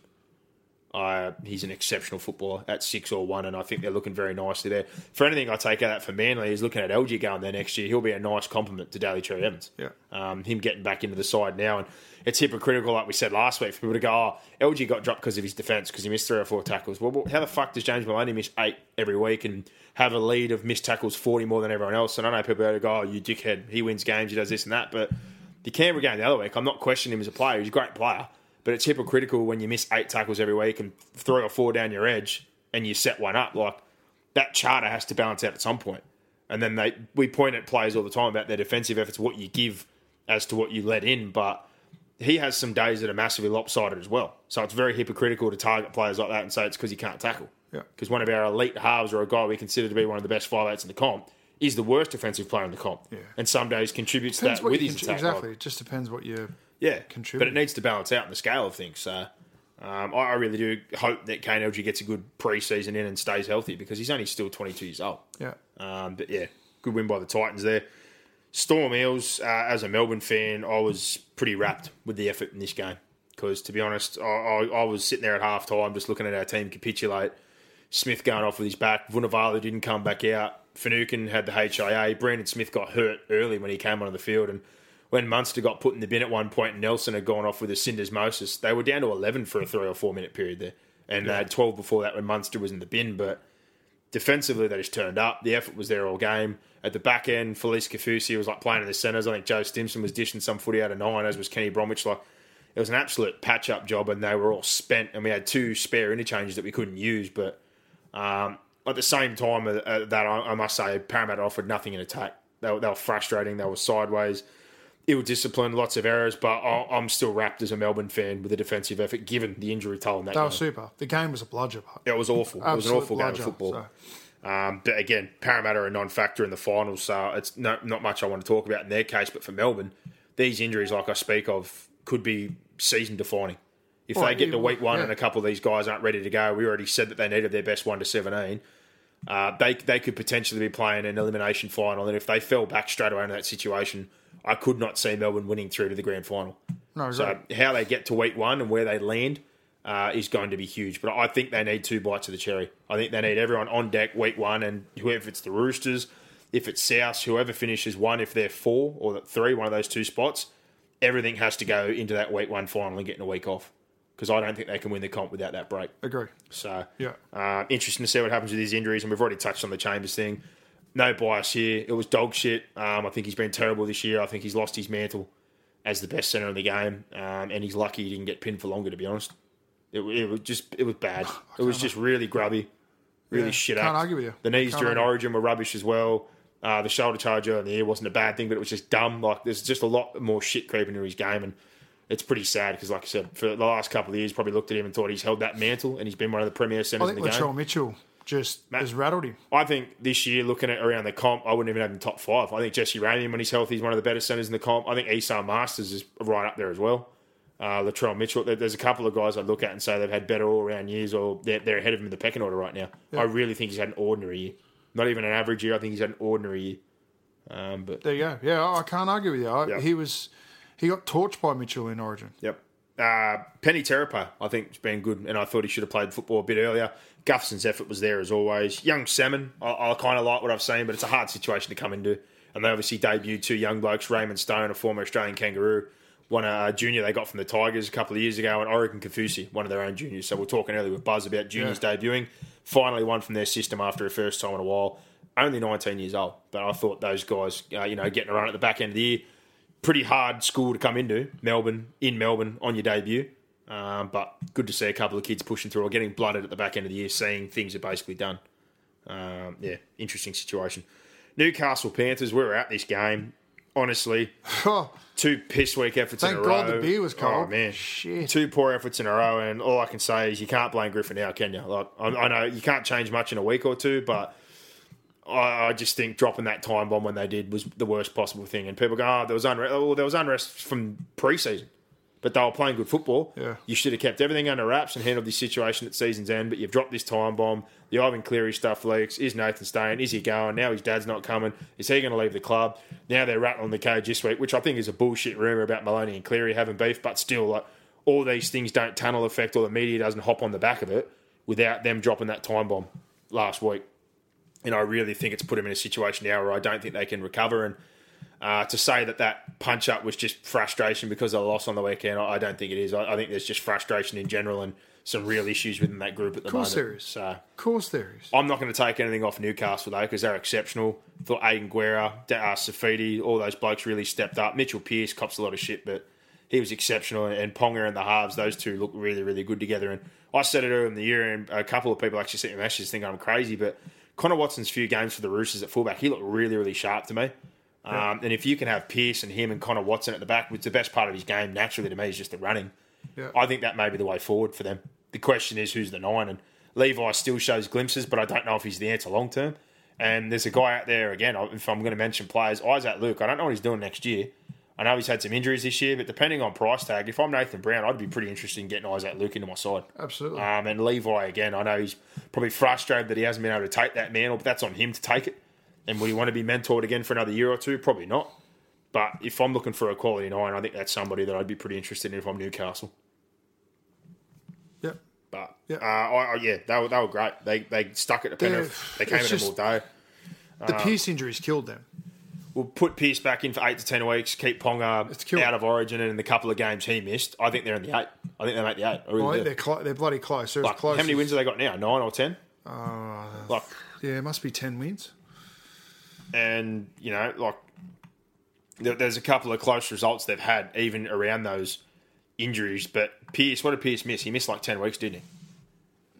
Yeah, I think so. So they've won, they've won nine games. The bottom end this year is high. Usually we say twelve. It's been thirteen wins. But if you have Mitchell Pearce back in for ten weeks and Kalyn Ponga, Connor Watson not missing games, and everyone on deck, I dare say they'd at least have won another three games. They'd be right on the precipice of playing for the eight. At least two games. Yeah. So you know, And that's right. If there were yeah, two games, there'd be a chance. They'd be similar position to what the West Tigers are. Yep. So I, I think there's a lot of positives to take out of the year though for Newcastle, definitely. But the big thing is, and they're still looking for it. They need more consistency in their middle. Uh, that's been the big glaring area for them. I think they've got the spine and a couple of really good players in there now. Backline next year is going to be better with Raymond and the likes, but I Imagine the softest sheets you've ever felt. Now imagine them getting even softer over time. That's what you'll feel with Bowl and Branch's organic cotton sheets. In a recent customer survey, 96% replied that Bowl and Branch sheets get softer with every wash. Start getting your best night's sleep in these sheets that get softer and softer for years to come. Try their sheets with a 30-night guarantee. Plus, get 15% off your first order at bowlandbranch.com. Code BUTTERY. Exclusions apply. See site for details. I don't think Glasby's going to be enough to take that forward pack to the next level. That that's the one big area they need to find somebody else to come into that forward pack. But for do. Penrith, I don't know if they can arrest things in time for the back end of the season. Now you got Kikau this week with a visa issue, potentially not being able to go over to New Zealand for for a big game Jeez, frog in the against the throat. Warriors, but um, yeah, I, I thought they were awful on the weekend. Discipline non-existent, errors coming out of yardage. Um, I'm pretty sure They just nudged the ball sideways. They didn't look to have any plan in attack. inside 20. Like, what are they doing? And Ciraldo's their attacking coach. They looked better when Griffin was coaching and Ciraldo was doing the attacking stuff. So I'm not sure whether it's a coaching issue, whether it's just a motivation issue, whether they're frustrated, whether Yeah, the whole the situation. off-field. There's a whole heap of things that have contributed. I, I sort of feel sorry for Ciraldo. Like he's been thrown under the bus. Like I don't, I don't feel sorry in the fact that you know he was definitely part of the regime that overthrew Griffin. So, and I said that in the you know in our piece on that. You know, heavy is a head that wears a crown, and now he's understanding how heavy that crown can be. Hmm. But I, I just I feel that publicly Gus sort of threw him under the bus a little bit by saying Yeah, that he quit. full confidence and I got this and that. No, and but just saying and- that he quit and you Yeah. know trying to sort of he brought Ciraldo into that slangy match with Griffin, the public debate. I think the more Penrith can just stay out of the spotlight from a media perspective, the better. And the only way you do that is just keep your mouth shut and head down. So, and the only way the, the this noise is going to be silenced is by some on-field results. And as you said, I, I'm not sure where they're coming from. No, and the ending was poor. Um, Yeah, the fight. And, did Barnett, like people say, Barnett didn't really need to shove, but I didn't think Kikau needed to power bomb him either. Uh, Wonga got involved in that as well, and M- May threw a couple. Levi didn't certainly fought back. Kenny Dow threw a couple of ordinary ones as just well. yeah, uh, you know, the, the whole boil over, and I, I, you looked at a lot of them on the weekend. Inside twenty, they were rudderless. They tried to play sideways with no momentum. Nath had no inside outside supply. It was just all around. It was pretty poor. And like Corey Harawira-Naera got to start with Fisher Harris out, which is a big loss. And I thought he had a bad day.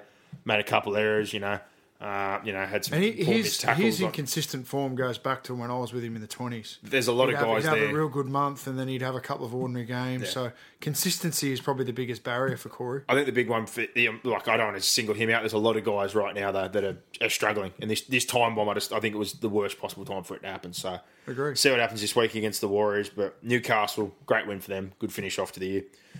Tigers Dragons. This is probably the highlight win of the weekend for me. It was just tough. It was a tough win, and when they were down six 0 on the penalty count and defending their line, that intent was back. That line speed was back. That control. Tyson Frizell and Tariq Sims and Sims in particular, he was out there kicking ass and taking names. He was hurting blokes. He was putting halves on the ground. He was whacking everybody. Leilua, I said it before, and I own everything I say. There's nothing wrong with his attack, and you saw that. That was a breakout game for him, and he was super dangerous. The big issue is consistency over 80 minutes, being an edge back rower, having players and halves come at you on an edge and challenge you to make 30, 40 tackles, and can he do it under fatigue? He definitely needs another preseason. He definitely needs to get fitter, but he is no doubt, and I'll happily say this, as talented, if not more so, in attack as Joey. And he has ball playing skills to play in that edge Paul role. McGregor was on 360 last night and he said he said it. He- the biggest be barrier fitter. is his nutrition. Got to be Yeah. fitter. Sim- plain and simple. Because people go, oh, you can't. Oh, I can say that because the other night we saw how exceptionally good he was with the ball. But if I'm going to play you week in, week out, I need to know that you can last and you can make good decisions under fatigue on that edge. And even bring him off the bench at bits and pieces. They get after him in the middle and he doesn't hold him there. So he needs to be a part of that side next year because, like I said, they don't trust their bench enough. Mm-hmm. But he needs to get fit enough, and you saw a glimpse of that. But I was just super impressed. I thought Kurt Mann did a really good job there. I thought McInnes had one of his better games, but the sin binning, the penalty count at one point being 6 0, defending their goal line, just just for the whole game, I thought their intent uh, and their effort was back. And that's the, the small things that matter. Their defence was certainly back. Their attack certainly needs to still improve, but a big part of that is Ben Hunt getting some confidence back, having a new halves partner, Gareth Widdop not being there, and obviously McInnes as well, probably not being quite in his early season form. So all those little things, but um, I think also a big tick, Nene McDonald being back is massive for their yardage game. And I think Jordan Pereira, who's came in's also helped out their yardage. So I saw that on the weekend. Their set starts were a lot better too. Tigers, I think it's just easy to say that regardless of I think they've overachieved this year, they don't deserve to play finals. And the big part of that is they went on a run there where they lost nine or ten out of twelve, only won two games. Every time they've got a big result like the South game, they lose to the Bulldogs. Uh, and then you know they get a big result against the Dragons a couple of weeks ago, and then they get to this stage where they need a critical win, where they're missing Vaughan, state of origin front row, and a, you know possibly the best five eight in the comp, or one of the best in Gareth Widdop, and they're at Leichhardt and they can't win. So you look at all those things. Leichhardt's been a little bit of a graveyard for the Tigers. yeah, twelve of the last nineteen. I think they said on the telly last night. But Well, again, they lost to the Titans there, and then they've now lost this game. Both of those, you give them those two wins, they're in the eight. um, yeah, errors, discipline, couldn't get out of yardage, didn't help themselves. But I think the big question for them now that the season's basically over, do Farah and Benji play on? Um, you know, is Reynolds healthy for next year? Is he part of the big picture plans? I think Isan's been great for them this year. Chee-Kam's growing into a solid first grader. Brooks has finally turned into the player that I was hoping he would be. And, uh, you know, Mbye and him will be better for another off season. And has shown some really good flashes while he's been there. But I think the big thing, I guess, there again is just consistency and getting some more plays into their squad. And depth is what we questioned at the start of the year. So, Exactly right. um, tough loss for them. Good win for the Dragons. Sharks Cowboys. It was a bit of a late blowout, but again, uh, I think the Cowboys have given a lot of teams all they can handle this year, just with no love. Uh, they've had a lot of close losses, considering the fact they're right down the bottom end of the ladder, and they'll ride in this one to the death. But once that sin bin happened, the Sharks ran away with it, and I think they had their own challenges to overcome. Obviously, losing Ramien and Leutele early on kind of throws it out when you lose two centres, and you've got to kind of patch that up. But uh, you know, a win's a win, nevertheless. I didn't think it was pretty. I thought their halves showed some pretty good form for Fido with his little fire up there. Obviously, played a pretty good game, and uh, Wade Graham's going to be a big piece. We say every week when he comes back in. But Valentine Holmes, Woods has been a solid buy for them off the bench. I think they look better with Seguiara at nine, and he's playing some better football now. Uh, but yeah, that is true. They, they play with their food a little bit, but They they, got do. the job done in the end, didn't they? Yeah, and I think the big thing for them is similar again the other night to what happened to the Manly game. They score a try, they concede a try. They score a try, they concede a try. They can't really string together a good patch there where they get a couple of tries and defend and hold and build pressure. They seem to score and then relax a little bit. And I, I give the Cowboys full credit. Taumalolo suspended. Scott pulls out before the game. I thought McLean was absolutely massive. Thurston was relentless all night as he as he was, as he always is. But um, yeah, just so close, but no cigar as always. It seems to be this year. They've had two devastatingly close losses to South Sydney. They had a close loss earlier in the year, I think, to Brisbane around two. Like, you can go back to a lot of Yeah, results that could have gone the other way. Yeah. Well, I go back Yeah. to round two where they hit the post against the Broncos. I think Yeah. You know that would have been two from two. It was a really really good game, and that sort of undid Penalty him. goal and a Yeah. goal, uh, golden uh, field goal to South Sydney. That undid him. There's been some close losses. It's been a devastating year, but hopefully Thurston gets the correct send off this week in the spoon battle. Um, but Yeah, yeah, you don't, want- don't want to see him go out with a spoon, but I I don't think it'll help hurt Yeah. his legacy at all. for the Sharks, I just stick what I said before. They just need to get everybody on the field healthy for finals time. They can't have Lewis, Dugan, Leutele, Ramien, Wade Graham just going in and out of the side constantly. They need that 17, you know, the next week or two, or at least by last round. I think they have Wade back in there and get a game under their belt before they play finals football. Yeah. But on their day, they could beat anyone. Dogs Warriors, 27 26. I think, again, New Zealand just need to stop playing with their food, be ruthless, and close things out. They got out to a 12 0 lead. Looked like they were going to do it easy. Next minute, they were down 18 12.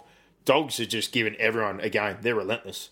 They just throw the kitchen sink at you and they don't really give a shit who you are or who they're playing. And they did that to the Warriors the other day. And every time it looked like the Warriors were going to get back into it, the Dogs just keep finding a way to fight them off or they made a poor error. I, I feel sorry and really frustrated for a guy like Roger Tuivasa-Sheck who's just exceptional week in, week out. And I think Mannering is always even though he's got older legs and he's at the back end of his career. He, he played really well. Jazz Tevaga's been exceptional off the bench this year for them too, but um, that that's a disappointing loss after a, a pretty solid game last week where they strangled Newcastle. And for the Bulldogs, I just got to give credit to all those guys we mentioned, like Lachlan Lewis coming through the grades. And I've said this before, I, I didn't think he'd be the player that he is right now. Um, more expectation, obviously, moving into next year when they're playing to make the eight again, and there's not this situation where it's just week to week and trying to close things out. But Reimis Smith, he's definitely going to be playing first grade next year. Hopoate, he's been in absolutely outstanding form. Klemmer, Adam Elliott, Kerrod Holland, like there's a lot of guys there that have taken this with two hands and are playing some good football. And Rhyse Martin, have you seen a better goal kicker? Kicks him all right.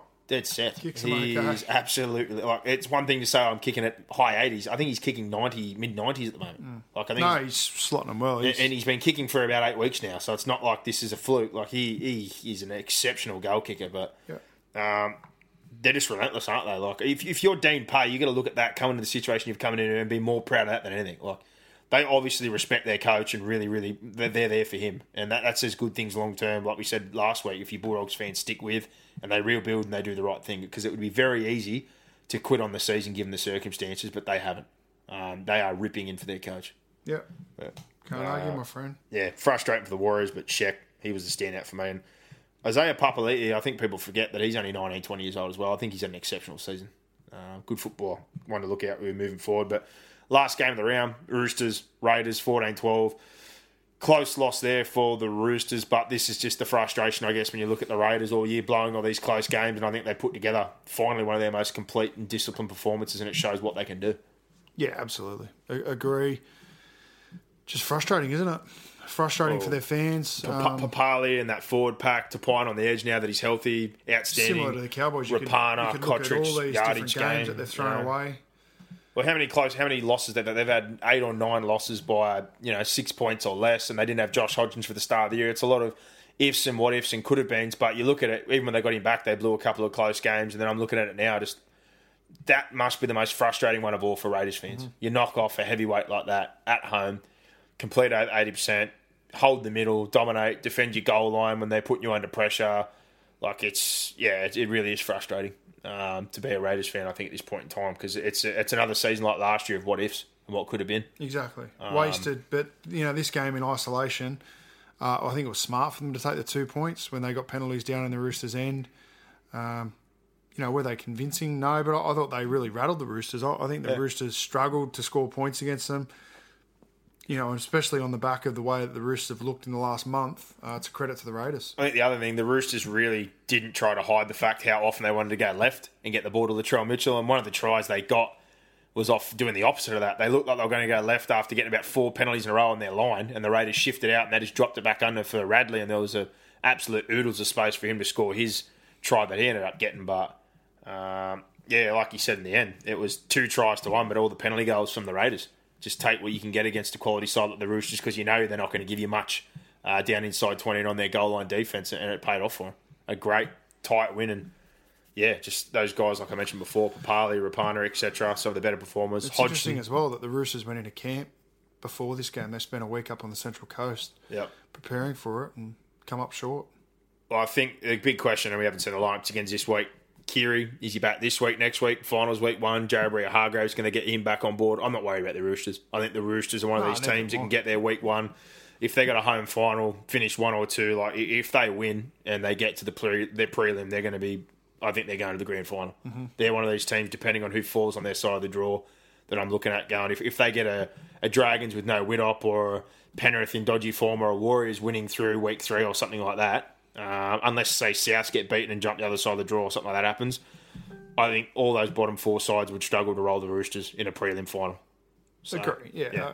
I agree. But you just don't know, do you? Yeah, bit of a down week. Um, you know, not not the best effort by them, but And they've been up for a while. yeah, I, I think there was a couple of players, you know, that still stamp their authority on that. I thought Tedesco had another exceptional game of football.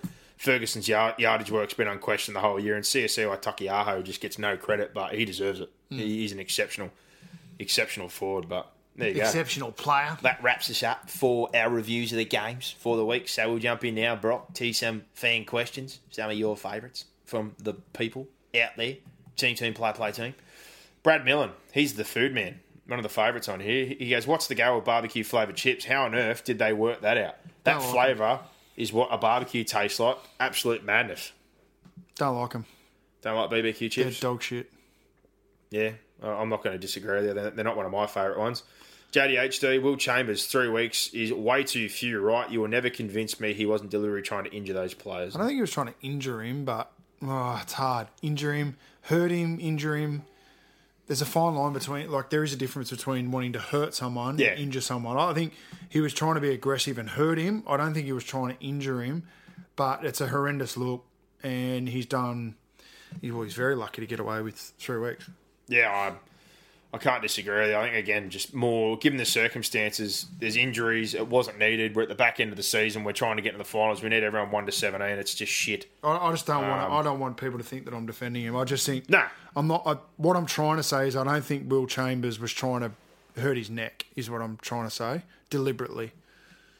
Yeah, I just I, I was I was very frustrated. I was frustrated in the year. I'm frustrated now, and I think you know they're the kind of things that you don't do to your team, especially when you're an international player in a situation like that. But I, I thought they were both very very poor, and he needs to have a good hard look at himself because this season uh, has been dreadful. Bit of soul searching. Bit of soul searching, boys. Got to have a take a look in the mirror.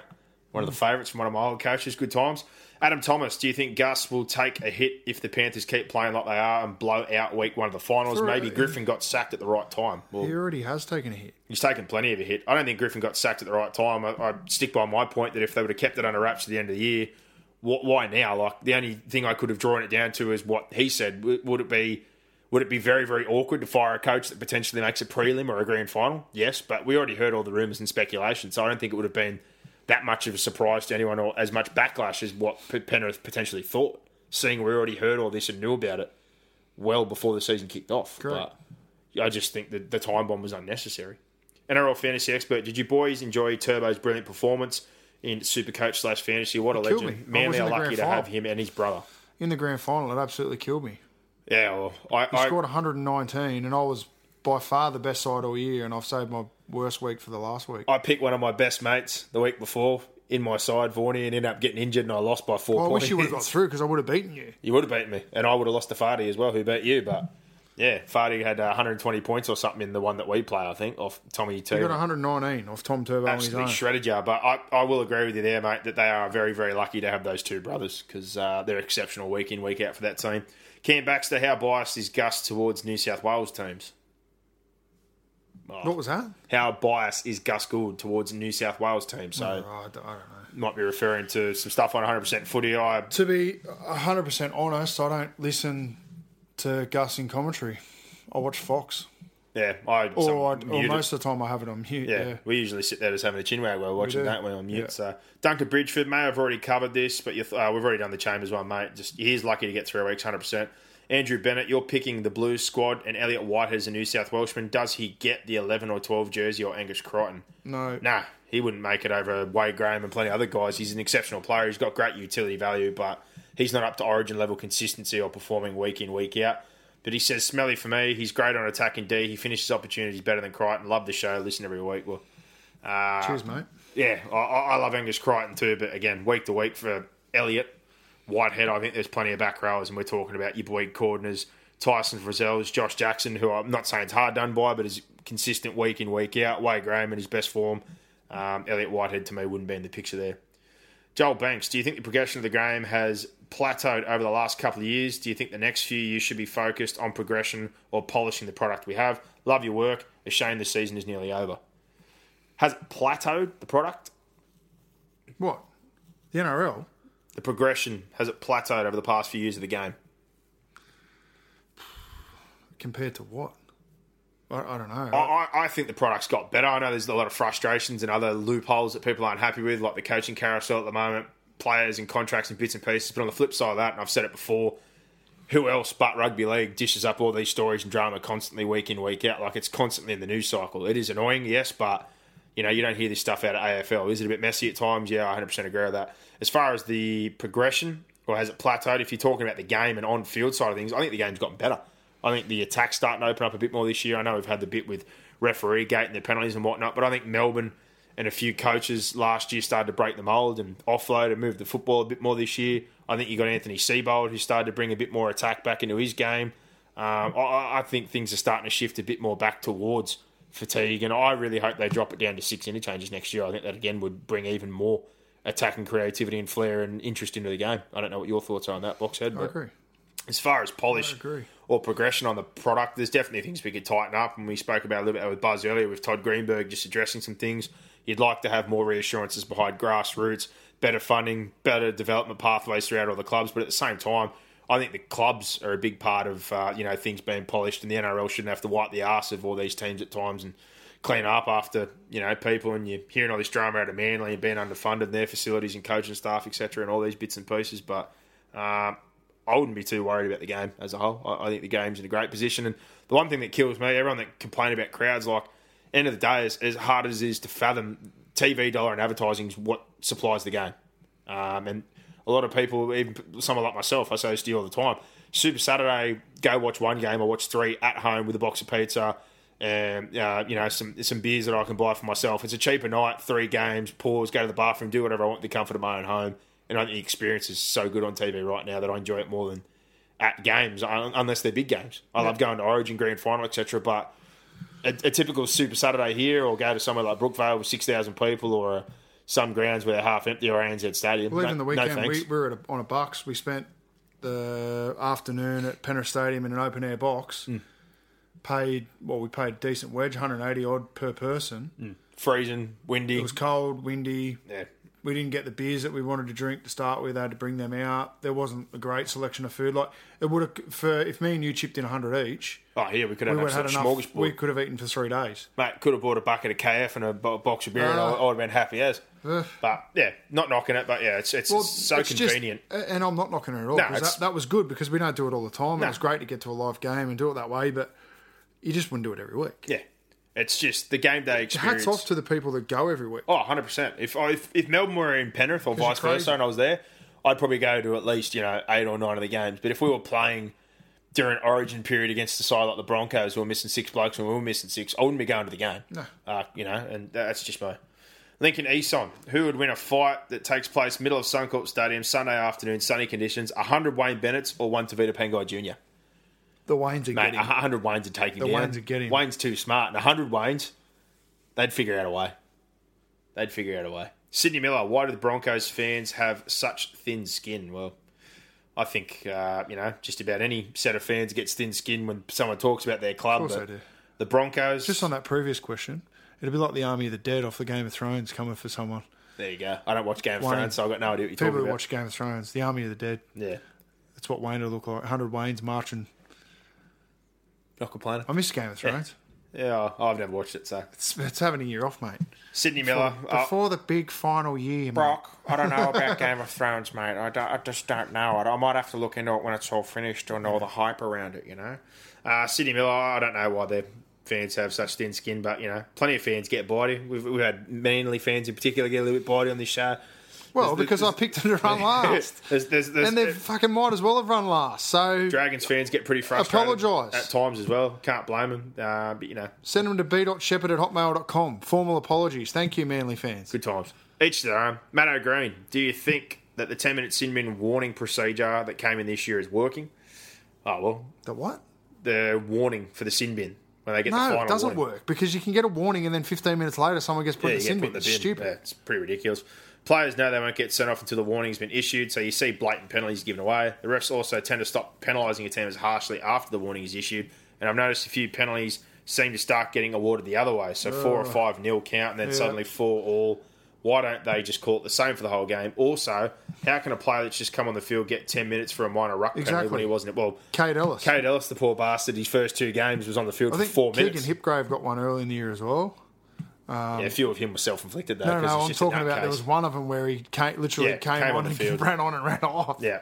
But yeah, poor old Kate Ellis' first two NRL appearances was a total of four minutes, basically. One was his first tackle and he got put in the sin bin. Four minutes on the field and 20 off the field. Poor bastard. Billy Barge, why don't weekend games have reserve grade as the opener? Why can't they align the two competitions in terms of schedules? For example, this Sunday at 4, there is a game at Kogarah and there is no reserve grade. Well, the reserve grade competition, it's smaller, um, so they wouldn't have enough games to cover all through the NRL fixtures. I'd love to see it. We watched reserve grade weekend the other day at Penrith and they had all three grades on, which I think is the only. That's one of the best ways to get me to the football. If you're going to have all three grades, and especially if it's early games and daylight football, I'm happy to go down and have a look. And in particular, uh, in our situation this year, Penrith are running second, first, and obviously in the top eight in the NRL. So you're going down to watch I got to be honest. pretty good teams. I But, don't give a shit about the watching the lower grades. well, I enjoy watching juniors come You know through. why? So. You know why? And this is no slide on because I love the lower grades. Is the gap between the lower grades and first grade? It's an hour. It's fucking ridiculous. Yeah, the gap in between games is way too big. But Even at Origin, we always get there at Origin. We watch the 16s, 18s, 20s, whatever it is, and it's freaking two hours between that and the start of Origin. It's a joke. Yeah. Yeah, well, like I said, they can't really align all of it. They don't have as many rounds. It finishes earlier. They don't have as many teams, etc., and all that. But I definitely think they should make a concerted effort to have more reserve grade on during the year when they get the chance before some games. Well, they did. the They did, and no one was there. That's Yeah, why they took it away. I don't know. Shane Adard, how good is Lachlan Lewis going to be? Well, it's a good glimpse we're seeing right now, but again, pressure free, no finals football. He's not on some big contract. He's not a rep player, and there's no expectation really on the Bulldogs. So I think the real test is next year. After this glimpse we've got, can he back this up? I mean, Kieran Foran's back, and uh, yeah, they're going to be a little bit lighter on the field, but there's going to be expectation on some of these guys now, considering some of the results they've got. Um, not necessarily to make the eight, but to play some good football. So I'd be pushing the wait and see button, and you know how consistent he can be next year with a full season under his belt and a full preseason. Yeah. Yep. Bruce Hadley, how are the choices made as to which two teams play each other twice? I don't know.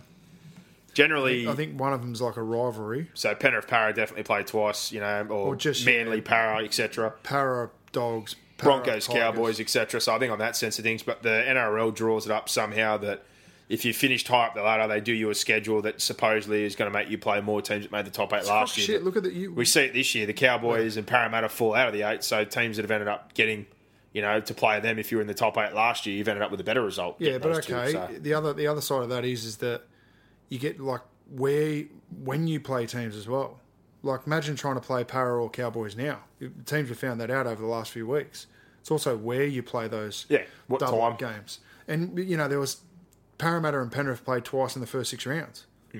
It's just stupid. Hmm. I, I- that's Way the one that kills me. In the first seven or eight weeks, there seems to be a double up of some games that you'd rather see on the way home This is the where my finals and the argument about up. So. they should conference the NRL. I, I firmly believe they should conference the NRL. Everyone plays everyone once, and then you play everyone in your conference twice. That's just my yeah, opinion. well, I think they need more teams with the expansion before they can get to that point. But Well, they don't. You could have two eight-team conferences. something they need to head to. Play towards. everyone. Everyone once is fifteen rounds.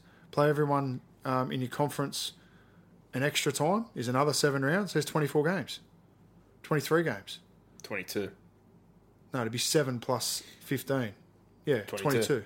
So and you have a bye Yeah, well, or a couple of possibilities. buys. You know, you're only losing a couple of Again, games. what, And what, if, what if the conference? The problem is, what if the conference is lopsided? Then you would complain. Doesn't so matter. if you've got one conference only got That's two strong of- teams the and the other side's got six, We just say maybe the top two from each and then the best record. if you've got the Broncos, the Roosters, Melbourne, etc., in one conference, and the other one's got Canberra, Warriors, something like that, like it's going to be pretty lopsided, and teams are going to miss out from one side. That's my kind of thing I look at there. So. happens in the NFL, and how do you split the Sydney teams? happens in the NBA. yeah, but how do you all split the American Sydney team? Like you know, but they're bit- they're more teams though. We're talking thirty and twenty. Like there's more teams, so Yeah, I don't know. I don't know if it would work just yet, but you know, oh, it's just my. My if look you at. really want to make it even yeah, and make sure everyone play, and there is some sort of equality in terms of who gets in. That's the only the only argument on it is what you've just said. yeah. It's not something that you can rule out. There's no doubt about that. I can't argue with you. Uh, what have we got here? Daniel Friend. Thoughts on Fifita's outburst? I don't mind it. There's not too many professions where you could spray your boss or an assistant boss and not get the sack. Well, I think it was stupid. I think it was dumb as well. I agree with Brock in that sense. I To, again, Yeah. we've we've criticised Penrith for having everything airing everything publicly, and that's basically what Fifita's done. You know, I know I understand it was emotional outburst, but he's just put Cronulla on the back page of the paper for the next three days. Yeah, and the other thing as well is it's consistently happened while he's been there. And I know they say they have to take the good with the bad, and they know he's got some baggage, but it's not what you want to see. No. Plain and simple. You, you want him to keep those behind closed doors, those outbursts, if possible. Uh, Chris Benj, is it just me, or does everyone think Paul Kent is a dick? Love your podcast, boys. Keep up the good work. Oh, I think He's not a dick. I think he just gives his opinion, and people don't like that sometimes. And you know, but as we said before, everyone's entitled to their opinion, whether you agree or not. Is a different story. Well, I don't know. He does tend to rub people up the wrong way. For me, I, I, I watch 360 every night. Yeah. I love him, and I don't like agree him. with everything he says, but I definitely don't think he's a dick. And I like the fact that he's one of the only ones who's willing to call a spade a spade and just You know what? Say the it other like it thing is. is, he gave uh, he gave us the time of the day Yeah. early, early on in this podcast. He's been coming. Oh, we on. got nothing against this him, I'm year. just- It'll be no, but what I'm saying Yeah. is, you know, like how he comes across on television is, you know, people's perception. But from our point of view, he um, he came on the podcast in our second year to do a grand final show, and we were we were no names then. Like we've obviously grown in popularity in the three or four years since, and he'll hopefully come on again um, as a bit of a tradition this grand final edition. But you know, he he gave us the time of the day when he didn't have to. yeah. So from that point of view, yeah, Like I said, everyone's entitled to their We're opinion. grateful. Love him or hate him, he's honest. That's one thing I'll say. He never holds back. He gives his opinion, so I respect him for that. And he's one, out of a lot of the ones out there and the credibility they have, he's I got can remember him to go, going back as far as um, the back page when you know you probably wouldn't even remember this, but P- Peter Frilingos, who passed away. There's an award named after Peter Frilingos. Moment of the year for the He paper was, um, Daliums, He yeah. would have worked closely with Phil Rothfield and Paul Kent and these guys that have been at the telly for a long, long time. But you know he was on he was on the back page then. I remember he was on um, the Matty Johns show when that was on Channel Seven. Can you remember that? When he I remember he being on the Matty Johns yeah, show. You know, like so he, he goes back a fair way, and I've always liked him just because he pulls no punches. And again, I, I don't agree with everything he says, but No. he he'd listen to this show, wouldn't agree with everything we say, and No. he wouldn't agree with everyone else's opinion. we don't we don't expect everyone that listens to this to agree with us just because you listen to the show. That's hope you don't. The whole matter of things. Like if you take if you are, you're a robot. if you take everything we say as gospel, then you need to give yourself a triple. You, know? you don't need to agree with everything, that's for sure.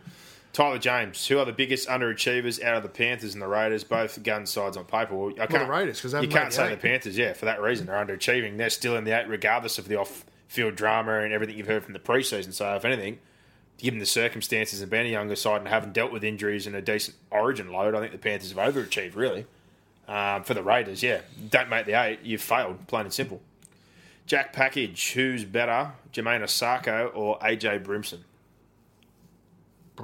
Splitting hairs. Base. Oh, Well, it depends if you want talking about them as uh, fullbacks or sixes or what they're going to be playing. Like as fullbacks, I'd take Brimson. Uh, as a six again, that's what Jamayne Isaako come from the junior grades playing. I'd probably still take Brimson. To be honest, I think Isaako's showing flashes of brilliance. He's generally been on the wing on the outside of a good back line. A lot of what Brimson has done is directly on the ball or individually or for his team. So uh, at this point in time, I, if I was getting one of them to play one for my side or six, I'd be taking AJ. Uh, I've got a very big rap on the kid. Nath Taylor, with a fresh allegation of the Eels rorting the salary cap, is there an end in sight for this crap period for the Eels fans? Almost at my wits' end with this club. I don't know. We'll see whether this these accusations. We need more information, so yeah. we haven't really we didn't really address that earlier with Buzz for that reason. Like for the, the time being, today it was released that there's you know s- suspected that they might have given under market rent value or something like that for properties they own, but uh, until more details come out, it- there's not much I can say right now. They're addressing the fact they don't have a GM of football and that Brad Arthur needs a little more help there, which he asked for at the start of this year. They need to sort that situation out, but I think some of the signings they've made and culturally uh, have mixed in wrong. They looked very, very solid last year. They brought Moses in. I thought he brought in, but I think this year between him and Norman, regardless of what anyone says, you've got two alpha males there um, who are trying to run the group, and it hasn't worked out. And I think it's had an effect on everyone. But um, you know, it's a team sport. You need to be strong individually and as a whole, and it probably just shows that they've got a you know a poor mentality as a group and some individuals in there that need to be a bit mentally stronger because the result this year just hasn't been good enough. Correct. So, hope for uh, for Parra fans things can turn around, but yeah, it's uh, it's been a rough trot, that's for sure. Melissa Morris, do you think the security of the Dragons in the NRL moving forward is going to give them a renewed incentive to finish the season cemented in the top four, inspire them to go further in the semis than last year? Well, I definitely think it's a great thing for the club uh, that they were given a secure future, bought there by the Win Group or the St George kind of side of things. The I think it's is it Andrew Bruce or Wayne or something. I can't think of his name now. not sure, I saw it the other day, but they've uh, come on board there, bought the fifty percent stake because I think the Illawarra side's obviously broken, not contributing a whole lot. So for Steelers fans, I'm sure there's a bit of frustration or a bit of worry out there how much say or involvement they're going to have, but. Um, you know, to be privately owned or have the majority taken over, to have the six million dollar debt paid off to the NRL is great. I think for the fans and for the playing group, they're very happy because they've been vocal in support of Mary McGregor after hearing rumours there that potentially he was in trouble, and this board is right behind him. So I think it's just ticks in a lot of boxes that they're financially stable, viable, and got some security moving forward. But uh, as far as the players are concerned, I don't think it's a real big thing for them. This kind of stuff, it's a bit above their heads at this point in time. Uh, Andrew Whiteman, competitive clicking time for the finals, and if so, what needs to happen? If not, why not? Uh, what of the talk that some of the players are running amok behind the scenes, aren't particularly dedicated in training and rehabbing, and that Maloney wasn't out and will be gone at the end of the year after just one season? Well, I don't know. I, look, I've heard that there's a bit of a split there because some players aren't happy. yeah, Um, about Griffin being sacked, and some of the younger blokes in particular are bigger fans of Ciraldo having come through with him, and probably not a fan of that old school nature or the tougher side of Griffin. But that's that's one of these things again that needs to be sorted internally in the group, and they need to be able to work together and play football together. As far as running amok off the field, well, again, that's speculation. What what grounds have you got to that? You know, you need evidence or you need something. Like, I, I don't know about young blokes running running amok around off the field. The Maloney thing I said to you last week, I didn't think he'd see out the three year contract just because I looked at it from what it was on face value. Getting rid of Matt Moylan was important considering the circumstances, and I wouldn't have been paying the money they're paying him. But to get Maloney for a big contract for three years, um, I didn't think he's someone I'd want there for that long. Uh, I think he's an exceptional footballer, but again, hurt now. Um, you know, a bit specky with the form, start of the year form to now, the missed tackles, everything moving forward. When you've got players like Luai and May, etc., other guys are there.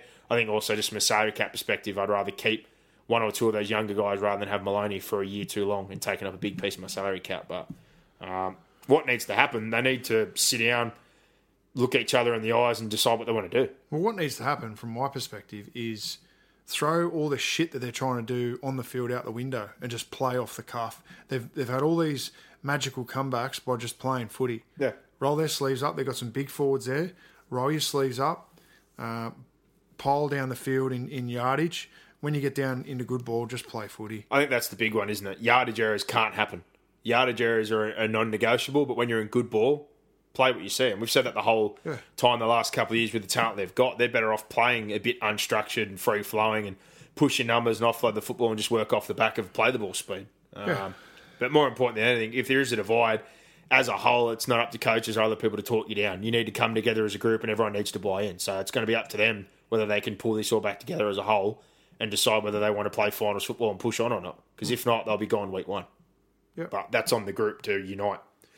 Johnny Ashkay, he says, Do you think the Storm are in danger of missing the top four? Well, that win the other night was massive for them. Uh, given, given the way the results went the other night, they could potentially miss the top four, but I think they've got a much better chance now, considering they won that game and they're back equal first. But um, could they miss the top four if they lose both their last two and results go against them? Most definitely.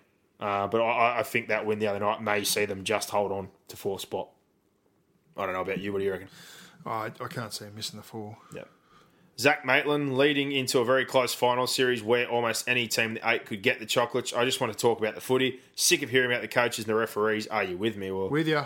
we're with you. Uh, we did address a little bit of it earlier on, and like we said, we want to keep the bare minimum unless there's something solid that comes out or something you know justified for us to talk about. But uh, it's been a bit of a schmozzle the last month or so. There's no doubt about that.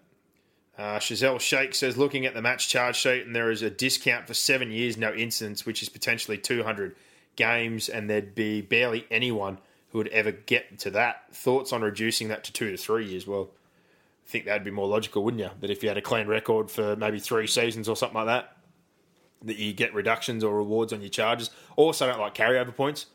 I'm, I'm maybe not at the end of the season if you're a repeat offender, but maybe if you've only got charged once in that season, if you got any carryover points, they get wiped moving into next year. Oh, if you're a Hipgrave or a Jack Hetherington right now, or Will Chambers who's copped three or four visits to the judiciary and you're a repeat offender, maybe you do keep you know it your depends carryover whether points. it's the same in uh, same foul for me. I still think makes if you're just a repeat offender, that you you should maybe get that punishment like demerits that carry on with you. But if you're a clean skin and you have one moment of madness and you got carryover points, I don't think that should come back to haunt you.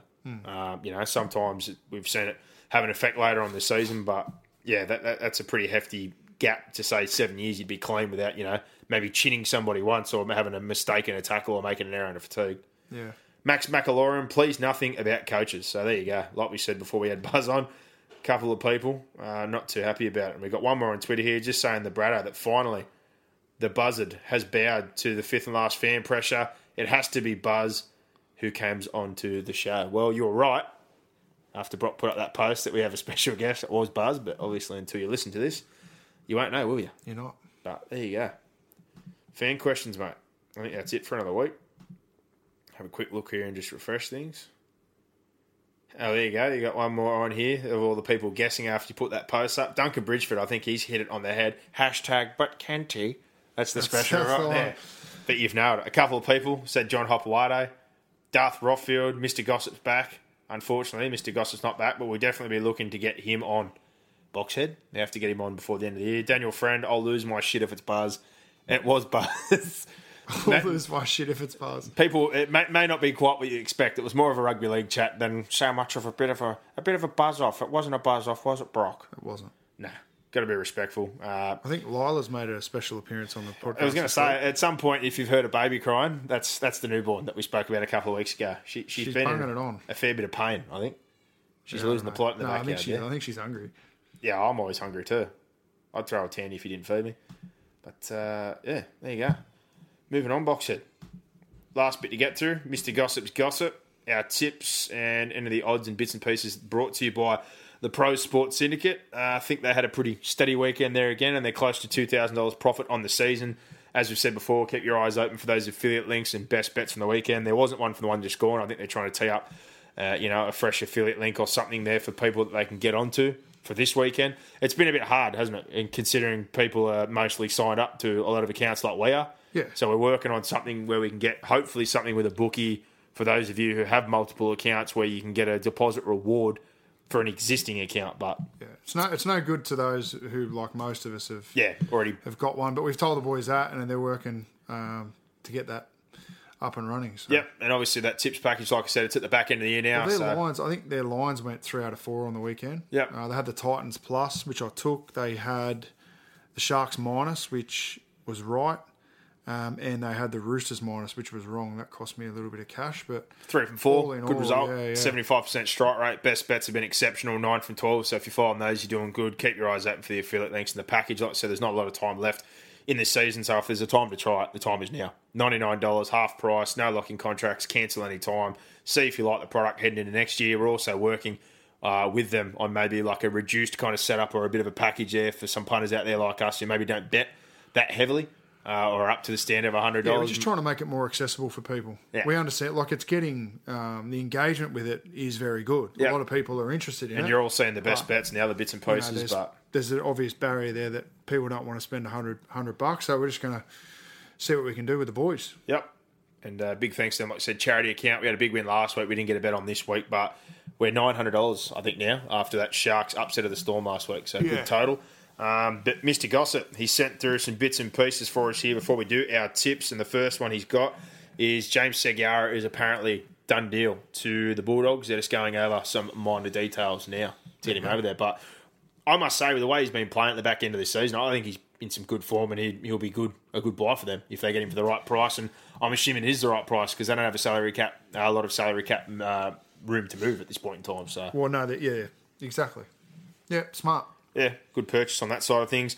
He's confirming, similar to what everyone already uh, has heard, he is guaranteeing that Trent Barrett will be gone, but he reckons end of this season, not next year, like people are saying he might. Well, why, why would he deal. go next year and Exactly. It's pointless. You'd, you'd get rid of him now, but he said the rumours for Daly Cherry Evans that people are coming out with to go to Brisbane are completely false. And I thought about it today when I read it that how could you walk away from a contract of that size? And would Brisbane be willing to pay that or give the term or the years he's got left in that? Like that, that deal he got at Manly is monstrous. It's close to $1.2 million this year, and I'm pretty sure he's still got like another four or five seasons to run or plus that. Like it's it's basically a lifetime contract. So yeah, it'd be pretty hard to ring Brisbane and say, I want to come up, and they go, we'll give you, at 27, 28 years old, whatever he is now, we'll give you three seasons at 800 or 900,000 a bit off the Exactly cap right. when you've got five or six guaranteed for a mil- 1.2 and the cap's going up. He goes up with the cap.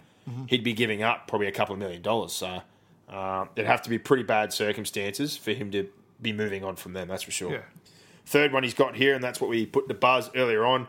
According to Mr. Gossip, Valentine Holmes has rejected a five year extension from the Sharkies. He is desperate to get back to North Queensland Wow. with his partner, family, etc. So watch your space, but that would be huge. I know that the Sharks are saying they don't want to let him go next year regardless. I can kind of understand that, but at the same time, if there was room for me to make that move, get Ben Barba in, and then potentially get other players in, I, I might just rip the band aid off now. Because otherwise, if you lose him, if you don't get Ben Barba and he ends up somewhere else, like I've looked at their junior side, I don't think there's a fullback right now that's coming through for them. And I don't know who's on the market for them to get next year, but do you really want to risk losing everything all at once and not having anyone at the end of the day? Yeah. Like, uh, it's a hard situation to be in. And Ben Barba's obviously a risk, and he's a completely different player to Valentine Holmes. But yeah, they're going to have to weigh things up very carefully. I think it's a it's a critical time for them, but massive if he does want to leave because he's turned into an exceptional player at the back end of this season, and especially showing his wares now at one. Newcastle, according to Mr. Gossip, they're still talking to George Williams from Wigan. They're very very interested. Nathan Brown, a huge fan, obviously. Saw him up close and personal during his time in the Super League. Doesn't quite make sense to me now, though, now that we're talking about it, if they do make that move of Ponga being in the front line with Pearce and having Connor Watson, etc. Um, it's kind of something that's not really a necessity to me for Newcastle at this point in time. No, it's not. So No, uh, unless Ponga's, strange. yeah, unless Ponga's to play definitely, six. the only way this works for me is if Ponga's definitely stays at one and Connor Watson plays nine or comes off the bench as a utility. But again, uh, watch this space, I guess. And the last one, he's got here Sydney clubs, as Buzz told us before, very interested. North Queensland interested in Cameron Munster, but in particular the Sydney Roosters. That is who they want to bring in with Luke Keary once Cooper Cronk moves in. So he becomes a free agent after November here. He's got one more year to run with Melbourne, but he'll be on the market. The Roosters dead set on trying to get him in. There you go. That would be massive. It would be huge. That would be, huge. yeah. That, that's a massive, massive um, issue for Melbourne to sort ASAP. And you know, Buzz said that as soon as they contacted him, he ran in and told Bellamy. So you'd think from that that he'd, he'd want to stay.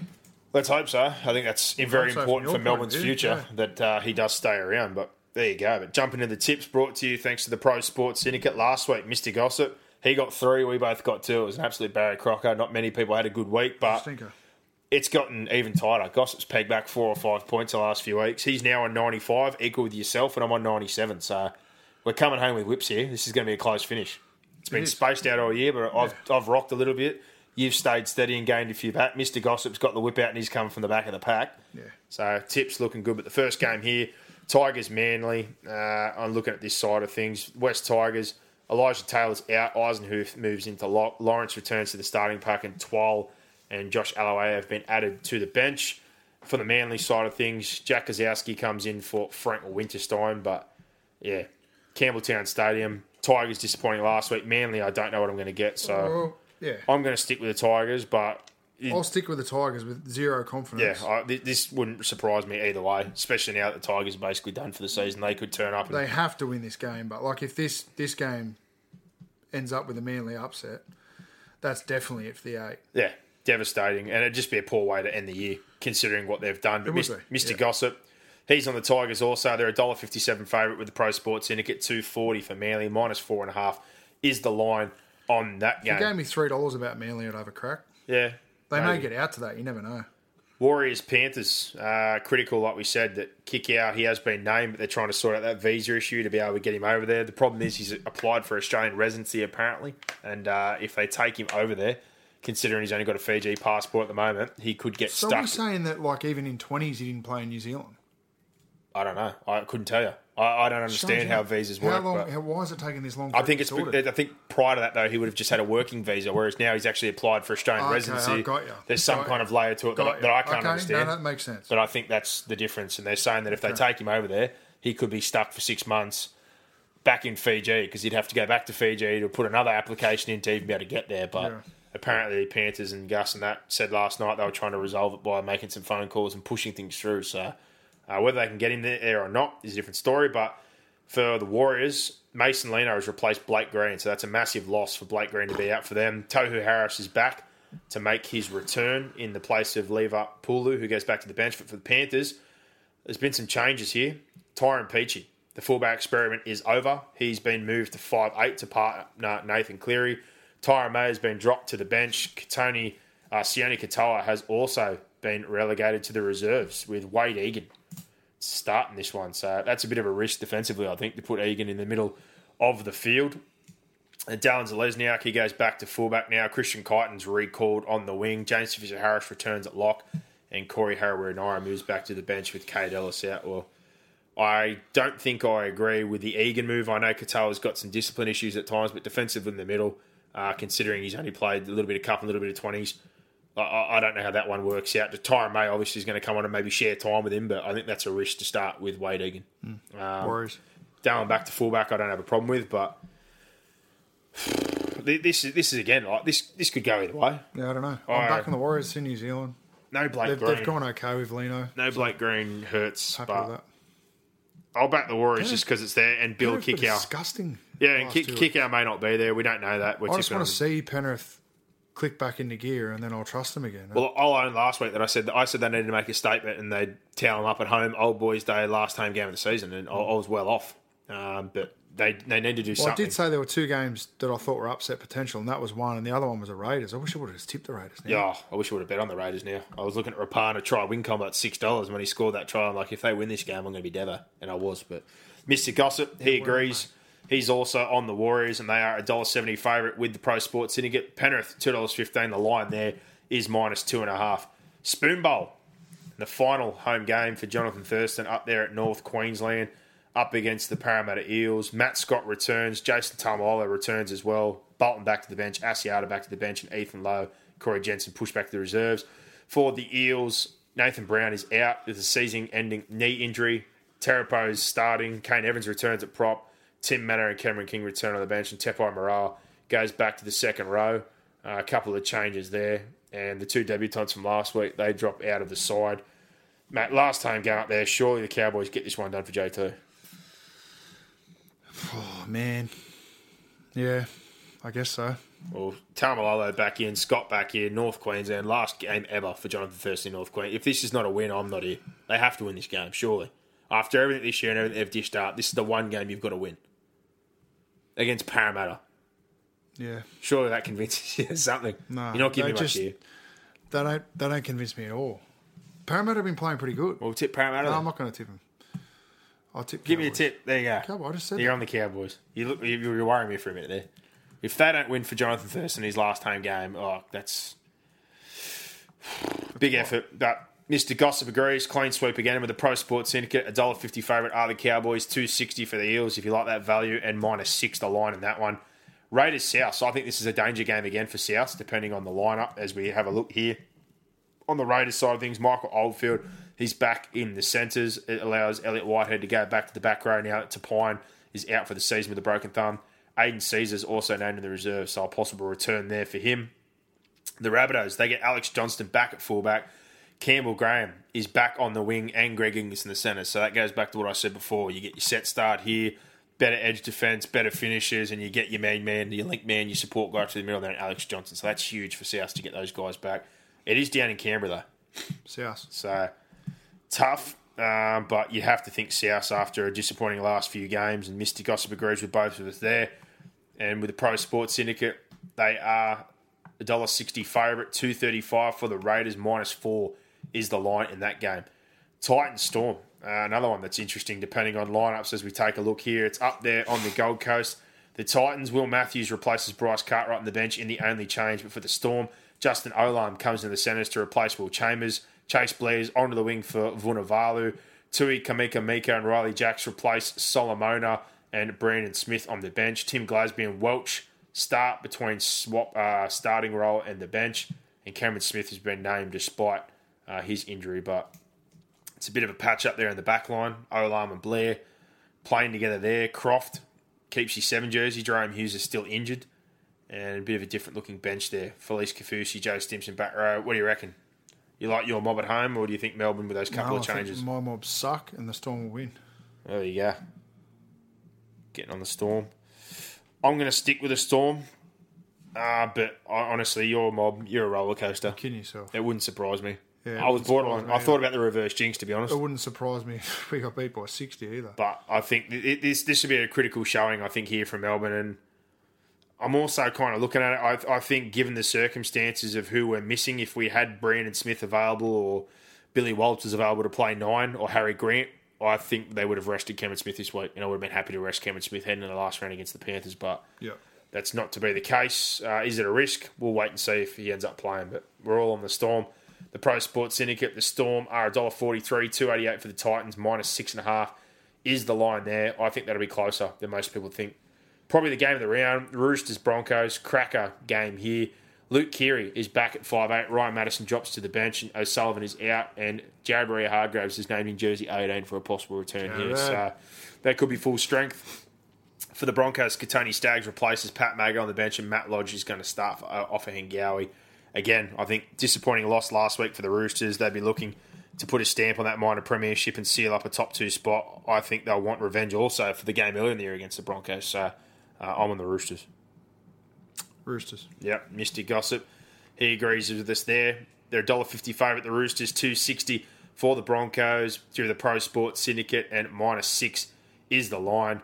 Sharks Newcastle. I know they were great last week, but Ramien, he's out. Duga moves into the centres. Edrick Lee's back on the wing. Jayden Brailey returns at hooker, so Segeyaro back to his bench impact role.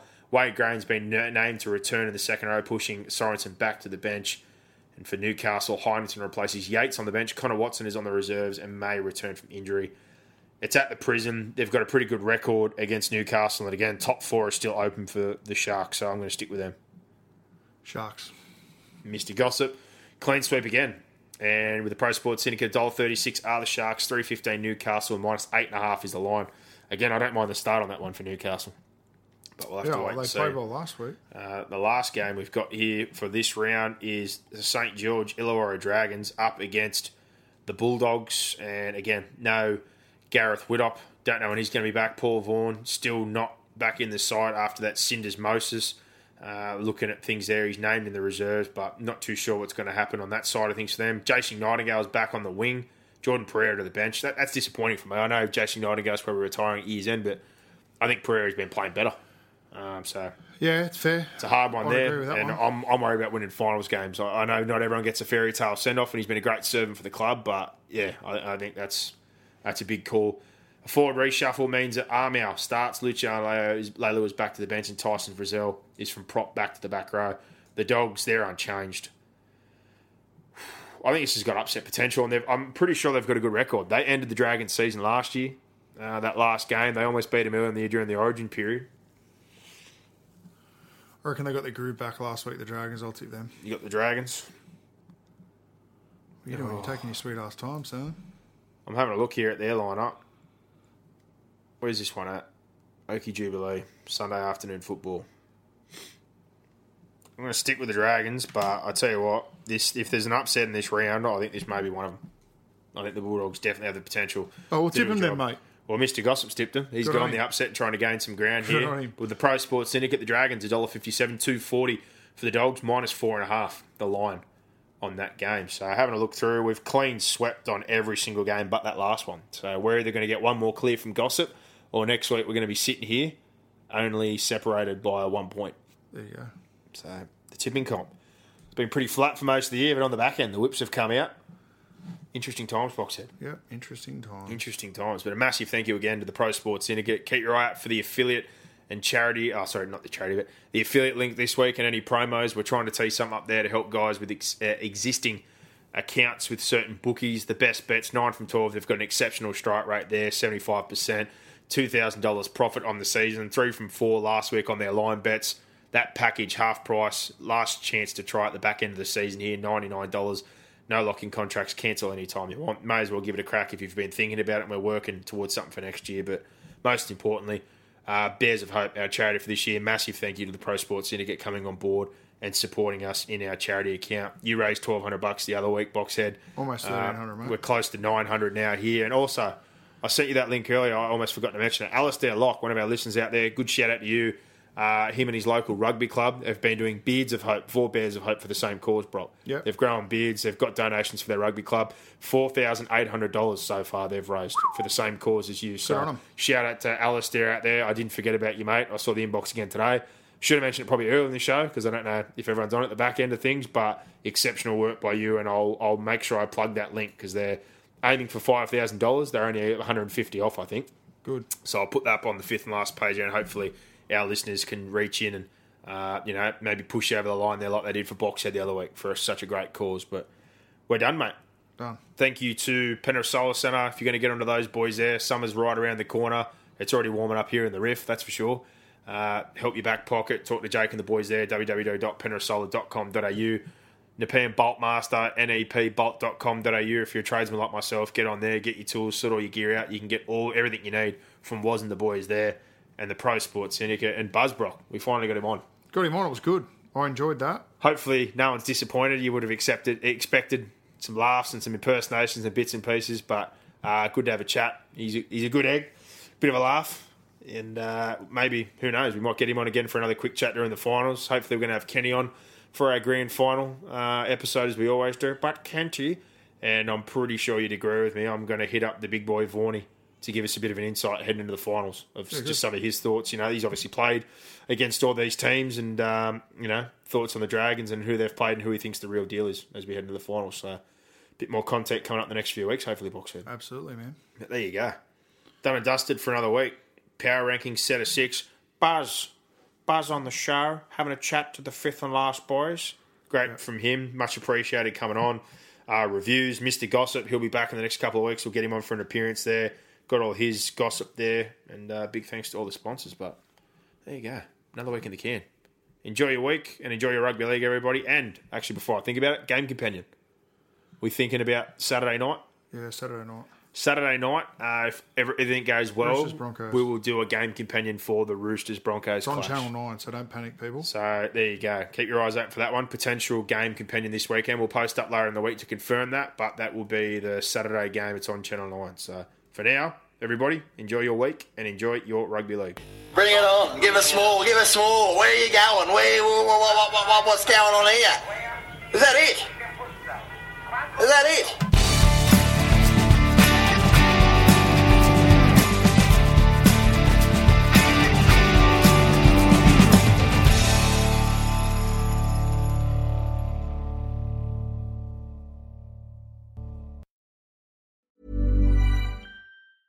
Mom deserves the best, and there's no better place to shop for Mother's Day than Whole Foods Market. They're your destination for unbeatable savings, from premium gifts to show-stopping flowers and irresistible desserts. Start by saving 33% with Prime on all body care and candles. Then get a 15-stem bunch of tulips for just $9.99 each with Prime. Round out Mom's menu with festive rosé, irresistible berry chantilly cake, and more special treats. Come celebrate Mother's Day at Whole Foods Market.